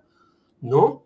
Ay, es que se nos pasó, no sabíamos, inventan 20 cosas. Yo creo que la Procuraduría de la Ciudad de México de veras debe ir a fondo, no solamente en el caso de Ciro, sino en el anterior caso que ya mencionaba yo de Rubén Espinosa, Nadia Vera y las tres muchachas, que ya eh, hay un, insisto, un video de Netflix que nos muestra cómo hay hoyos, cómo participaron más personas que ni siquiera las han citado a declarar y cómo los parte de los asesinos, si fue así, yo no he leído completo el asunto, bueno, ya están algunos en la cárcel, pero otros pues andan muy tranquilos. Y vivimos una situación en donde hay que condenar el atentado a Ciro Gómez Leiva y hay que solidarizarse con él.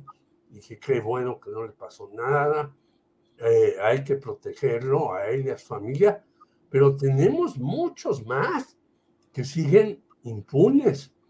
Y yo he dicho, en algunos casos, como en el caso, por ejemplo, eh, de varios compañeros, entre ellos de Javier Valdés en Sinaloa, bueno, pues ya Damaso López, hijo del Minilic, ya está libre en Estados Unidos. ¿Y por qué no lo no pide la justicia mexicana que lo traigan para juzgarlo aquí, no solamente por la muerte de Javier Valdés, sino por otras muchas tropelías que hizo este sujeto y el papá. Por lo tanto, yo veo que hablamos antes, qué bueno que entrevistaste a este especialista, de cómo crímenes incluso cometidos por el Estado quedan impunes, ¿no? Y es gravísimo, gravísimo que los asuntos de Estado no se lleven a cabo como se debe. Por eso después crece muchísimo la violencia y la inestabilidad en los países. Gracias, Jorge. Y justamente la inestabilidad en los países. Salvador Frausto, vemos a diferentes grupos de presión en diferentes momentos, pero particularmente cuando hay este tipo de agresiones en contra de periodistas eh, que vemos, como en el caso de la iglesia, pronunciarse y culpar al presidente Andrés Manuel López Obrador de pues, la polarización. Eh, señalan, por ejemplo, en un comunicado en su editorial en este domingo, el Centro Católico Multimedia, las acusaciones desde la tribuna del poder abonan a propiciar un clima que a nadie conviene. La apuesta es por la polarización. ¿Qué opinas de pues estos eh, pronunciamientos o estos grupos de poder que salen, eh, de presión que salen en estos momentos? Es muy interesante la, la pregunta, Adriana, porque justamente después del atentado hay que observar eh, cuáles fueron los principales pronunciamientos y desde qué sectores venían. Eh, la iglesia tardó un poco en reaccionar, pero las primeras reacciones fueron desde la oposición, eh, con, más concretamente desde personajes ligados al PAN o militantes del PAN, que inmediatamente culparon, asociaron el discurso de la polarización con el atentado contra Ciro Gómez eh, Leiva, en lo cual se necesita un trapecio con dos vueltas para llegar de una cosa a la otra, porque no es lo mismo criticar o generar una posición crítica sobre tus adversarios, eh, que es lo que ha hecho López Obrador y que evidentemente nadie podemos negar que ha cultivado este discurso que, tienden a polarizar las opiniones, a que cada quien se coloque en un extremo de la discusión pública y de la discusión política, pero de ahí saltar a decir que fue, un, eh, fue responsabilidad del presidente el, el, atentado contra el periodista, pues eh, es un salto de trapecios eh, imposible que no, no se puede documentar de ninguna manera. Entonces vimos ahí a los articulistas vinculados a la oposición, a los articulistas y opinadores eh, vinculados a grupos empresariales. Eh, y finalmente este capítulo que tú mencionas, a la iglesia que está vinculada a estos mismos sectores, cercana a, culpar al presidente o a que una parte de la opinión pública refuerce su idea de que esas críticas que el presidente hace a ciertos comunicadores, a ciertos opositores o a ciertos grupos empresariales eh, pudieran ser la razón del atentado. Eso no eh, cabe en ninguna racionalidad. Si fuera así, pues sería un caso como el de un seguidor loco que este, va y, trata de pegarle a, un comunicador o, un, este, trata de sacar un, arma poco profesional contra eh, una figura pública. Eso eh, no fue lo que ocurrió. Lo que ocurrió es que alguien con dinero contrató a sicarios, alguien con dinero, subrayo, contrató a sicarios y planearon muy bien la huida, porque si nos fijamos la motocicleta, hay un coche que detiene el avance de la camioneta donde venía eh, Ciro Gómez Leiva. Y luego la, la, motocicleta, eran dos personas, disparan con profesionalismo de sicarios, pero después, en unas tomas más adelante, ya no va el segundo, la persona que disparó, solamente el conductor de la motocicleta. Llegan las últimas pistas que se tienen hasta el momento, según las autoridades, fue cuando entran al Estado de México. Entonces, hay ahí una logística profesional que implica dinero detrás. Así que eh, haya sido quien haya sido, como diría el expresidente Felipe Calderón, este, ahí una certeza es que hay dinero detrás de la planeación de un, eh, de un ataque directo a un, a un periodista importante que eh, conmocionó a la opinión pública y vuelve a generar una ola de eh, opiniones de que pudiera el presidente o su gobierno estar alentando ese tipo de, de atentados, lo cual pues no tenemos absolutamente ninguna evidencia y no hay ningún racional para plantear un asunto así. Yo veo mucho más eh, las orejas de un grupo de interés en el que haya dinero eh, e intereses políticos eh, detrás del atentado. Gracias, Salvador. Jorge Meléndez, ¿cómo ves tú estos grupos de presión como la Iglesia Católica pronunciándose al respecto y sobre todo con esta, pues, con este señalamiento claro al buscar culpar al presidente de esta polarización? Bueno, yo quiero decir que mi madre me hizo ir a la iglesia desde chiquito y era yo católico, apostólico romano hasta que llegué a la prepa 7 y empecé a leer a Marx. Y esta iglesia mexicana que tenemos desde hace muchísimos años es impresentable. Yo fui censurado dos veces de financiero porque dije el asunto de Marcial Maciel. No hay que repetir mucho, pues este señor era un depredador en todas las formas, de niñas, de niños, de señoras, etc. Y hemos tenido a Norberto Riveras y a Onésimo Cepedas que hacían, a mí me tocó ir invitado por un amigo mío a una fiesta de Onésimo Cepeda, híjole, ¿no? Aquello era la iglesia en el mayor descaro total. Entonces, que señores ahora nos vengan a decir, es que el señor López Obrador está mal, porque, ¿de dónde parten para eso? Por eso yo decía que las hipótesis de mi colega Salvador eran correctas. Hay que investigar donde haya que investigar.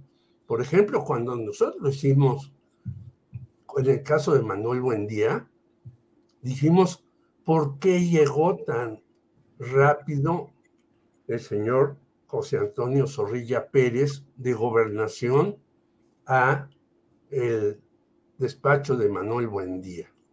Bueno, en un tiempo récord. Pues porque ya sabía que iba a pasar eso e, e iba por los archivos que tenía Buen Día acerca del narcotráfico y la iglesia metida ahí.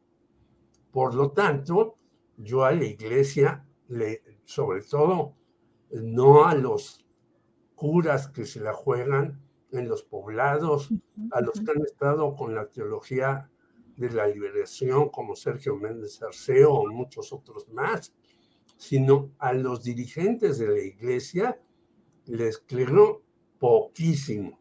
Es como si fueran locutores de la vieja televisión que nos decían la verdad que les mandaban decir, entre comillas, y nos querían engañar desviando las cosas. Yo creo que la iglesia vuelve a hacer el ridículo nuevamente, no se da cuenta, y por eso, si uno lea Helio Masferrer en el Universal, pues ya antes éramos el 99% de mexicanos católicos, ya somos menos del 70%.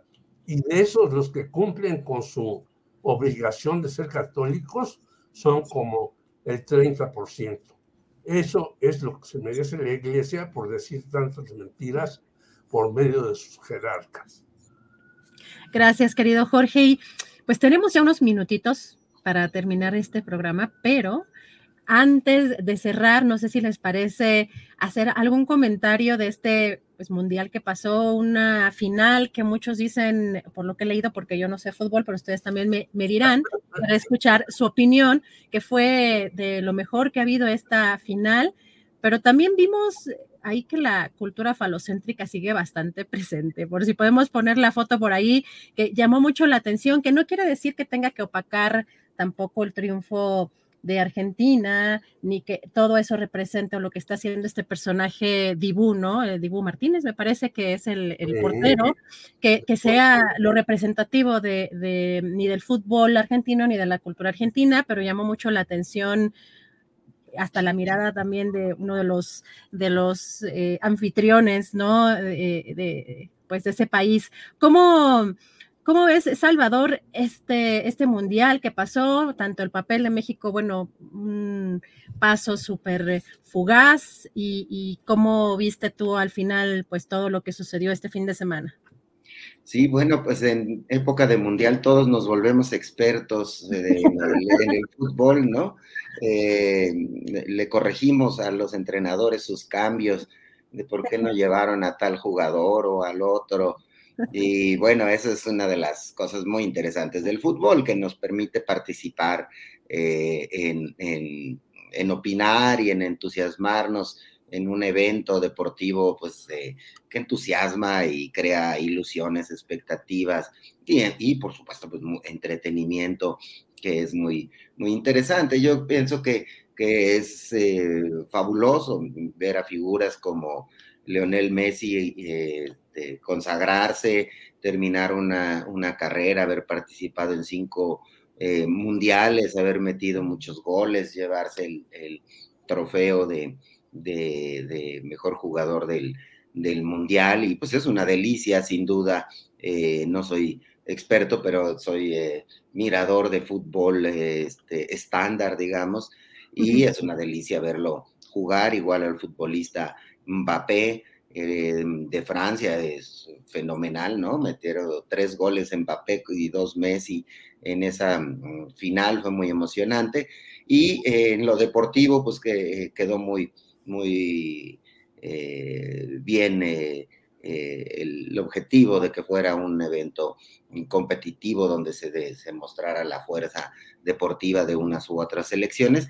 Y estos eventos, caray, qué vergüenza, ¿no? El señor este, el portero Martínez, que además, qué gran portero y detuvo ahí, es clave en el triunfo, y que tenga estas expresiones em, falocéntricas, em, groseras, eh, eh, que son asuntos que envuelven al mundo del fútbol y al mundo del deporte y que poco a poco han ido eh, disminuyendo, como recuerdan esta discusión sobre el grito homofóbico en los estadios, que sigue ocurriendo, pero cada vez con menos frecuencia, o que había números eh, eh, prohibidos que usaran los futbolistas porque representaban que eran gays, ¿no?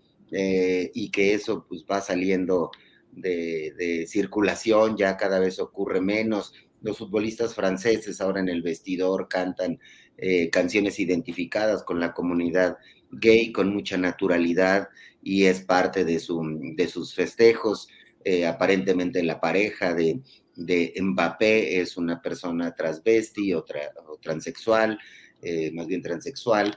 Entonces, em, ese tipo de asuntos nos va haciendo una sociedad más tolerante, se va incorporando al mundo machista del fútbol elementos de mayores libertades y de mayores igualdades, y es lamentable que veamos a este portero haciendo ese tipo de, de, señas, pues es, es fatal. Y para redondear mi asunto, yo quedo, eh, em, pues eh, nos quedó a deber la selección mexicana, no pasó ni a la segunda ronda.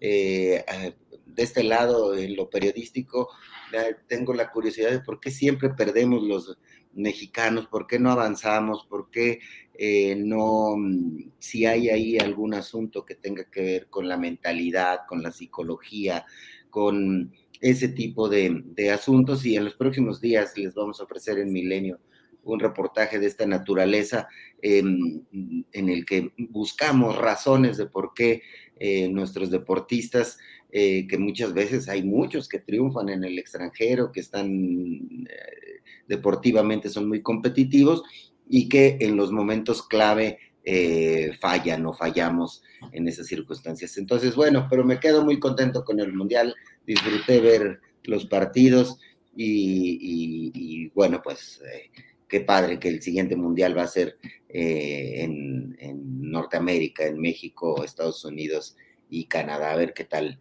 qué tal nos va para entonces. Muchas gracias, Salvador. Jorge Meléndez, ¿somos el país del ya merito? ¿Del ya casi? No, no. Primero me acaba de sorprender Salvador que dice que no sabe de fútbol, nos dio una cátedra. Yo haría cuatro o cinco apuntes. Primero, la sentencia de Manuel Seide, que tiene decenios de años, los ratoncitos verdes seguimos siendo los ratoncitos verdes. Y voy a decir por qué. Porque estos los han manejado las televisoras y se han sumado ahora FEMSA y CEMEX. Mientras en Argentina hay decenas o cientos de clubs que los manejan las comunidades. Aquí seguimos amarrando las cosas. Mientras el fútbol no sea algo que les dé solamente dinero a las televisoras y a estas empresas, no avanzaremos para nada. Segundo lugar, este señor Martínez es un excelente portero pero yo creo que está para hacerle la lobotomía al pobre, porque no puede ser que haga ese gesto después de que su equipo demostró que era en mucho tiempo mejor que Francia. Francia supo aprovechar muy bien sus momentos, pero que este señor haga este desplante, pues me parece que lo deberían de meter a una rehabilitación en serio para que entienda que es la vida. Y finalmente yo creo que ha sido una de las finales mejores que yo he visto. Yo ya veo poco fútbol, veo otras cosas, más fútbol americano, aunque estoy decepcionadísimo nuevamente de mis Dallas que perdieron ayer. Estoy de verdad súper decepcionado por lo mismo que sucede en el fútbol mexicano. Mientras este señor Jerry Jones siga siendo el dueño de los Dallas, ese equipo no caminará. Entonces, es lo mismo. Cuando tú quieres agarrar todas las cosas y no dejas que se distribuya, ve la, la cantidad de gente que hubo. Desde ayer me mandaron amigos en Argentina que están en diversas partes la, la celebración ¿Y por qué es celebración? Porque es una celebración de todos, aunque Messi le encabece. Y finalmente les voy a mandar una eh, fotografía que me mandaron interesantísima. Eh, Francia ganó el Mundial en no sé qué año, 86, no sé. Eh, y tú ves a los franceses y la gran mayoría de los franceses son, digamos, de tez blanca. El equipo actual francés son de tez como nosotros o más oscura. Quiere decir, pues, que los jugadores, y por eso la, la este, sorpresa de Marruecos, quiere decir que cuando tú les pones la pelota y pones a jugar a gente que tú consideras inferior, que ese es nuevamente el asunto, pueden dar muchas sorpresas. ¿Quién ha sido, por ejemplo, un, gran jugador mexicano? Pues Jorge Campos, que tú lo ves y dices, como dicen estos señores anti-AMLO, indio patarrajada, bueno, pero era portero, delantero, medio y demás. Quiere decir que si no abrimos las puertas de la vida y nos encerramos, así nos va a ir como nos fue en el Mundial a México. Gracias, querido Jorge. Es un postrecito. Yo les recomiendo invitación, ida a cantina, algún anuncio, algún, algún trabajo especial que piensen sacar, eh, cualquier cosa que quieran decir para cerrar esta, esta transmisión. Querido Salvador. Sí, Adriana, bueno, pues eh, nada más eh, celebrar también la gran actuación de Marruecos, un país que muchos de sus futbolistas migraron a varios de los países a los que derrotaron, ¿no?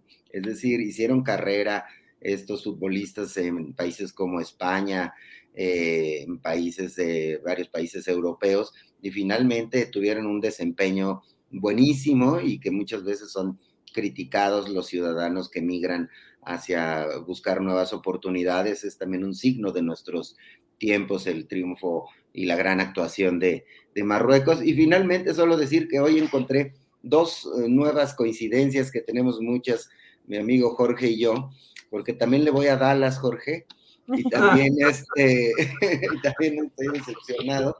Y, eh, y también fui, fíjate que también fui católico de adolescente, ya por la prepa y hacia la universidad por culpa de Marx, ya que veía que alguien por ahí ponía un comentario sobre ese tema, por culpa de Marx y de Althusser, eh, dejé de ah, ser este, practicante católico y me volví sospechosista. Sospecho que puede existir Dios y a veces sospecho que no. Estamos igual, estamos igual. Gracias. Gracias, Gracias, abrazos a ambos. Buenas Gracias, Salvador. Jorge, a ver tu postrecito. No, yo solamente agradecerte, lo haces muy bien, la tos a veces llega inesperadamente, pero sí, insisto, un escalito ahora en la comida, y un té de jengibre y otras cosas en la cena para que estés todas estas dos semanas que estaremos contigo muy contentos y felices y también diciéndole a Julio Astillero que descanse porque parece que no trabaja. Yo creo que para las 5 de la mañana se acuesta a las 12 de la noche. Entonces, este, y luego de repente se me aparece, es que eh, eh, acabo de hacer una entrevista con no sé quién, digo, bueno, ¿a qué horas descansa este señor? Que descanse, que la pase rico con su familia, con todos, y un abrazo a mi querido observador y un abrazo también muy grande a ti, Adriana. Estaremos la próxima semana comentando lo que pase y esperando a ver qué pasó con el caso Ciro Gómez Leiva. Así es, Jorge. Muchas gracias, Salvador. Jorge, pues un abrazo, por supuesto, para ustedes y para toda su familia. Gracias por eh, este año. Todavía tenemos mucho que recorrer, pero pues eh, nos vemos el próximo lunes y mientras tanto, para ustedes, para su familia, mucha salud, muchos apapachos, que pasen una excelente Nochebuena y una excelente Navidad. Y por acá nos andamos viendo, Salvador. Para, ti, para Salvador. Igualmente, para abrazos. equipo que son los que nos soportan en nuestras cosas erróneas. Gracias a todos. Gracias, Jorge Salvador. Un abrazo. Muchas gracias. Gracias a Jorge Meléndez, a Salvador Frausto. Nos veremos por acá el próximo lunes. Agradeciéndoles mucho que estén todavía por acá con nosotros. Les recuerdo que Julio está de vacaciones. Mientras vamos a estar por acá compartiendo y haciendo travesuras, quizá un poquito nada más, para llevarles lo mejor de la información, pero también quizá un poquito de entretenimiento en lo que se levanta la información, que a veces se empieza a caer, pues a estas fechas, la próxima semana, eh, y empieza a levantar ya a principios del próximo año. Pero mientras tanto estaremos por acá con muchísimo gusto. Recuerden darle like, nos ayuda muchísimo también. Nos habían mandado una aportación por aquí que no la veo, pero bueno, agradecemos las aportaciones muchísimo, de verdad, nos apoyan y nos alientan para seguir con este esfuerzo del periodismo independiente. Tendremos muchas sorpresas. Bueno, para mañana ya tenemos algunas entrevistas pactadas para ustedes, para llevarles lo mejor. Las mesas de análisis, por supuesto. Seguimos también sus recomendaciones. Si hay algún tema que quisieran abordar, podemos incluso tocarlo con algún colaborador o buscar algún especialista si en estas fechas tienen alguna inquietud. Y estamos aquí pendientes de toda la información. Les mando un fuerte abrazo. Ya huele a sopita. Provecho. Muchas gracias.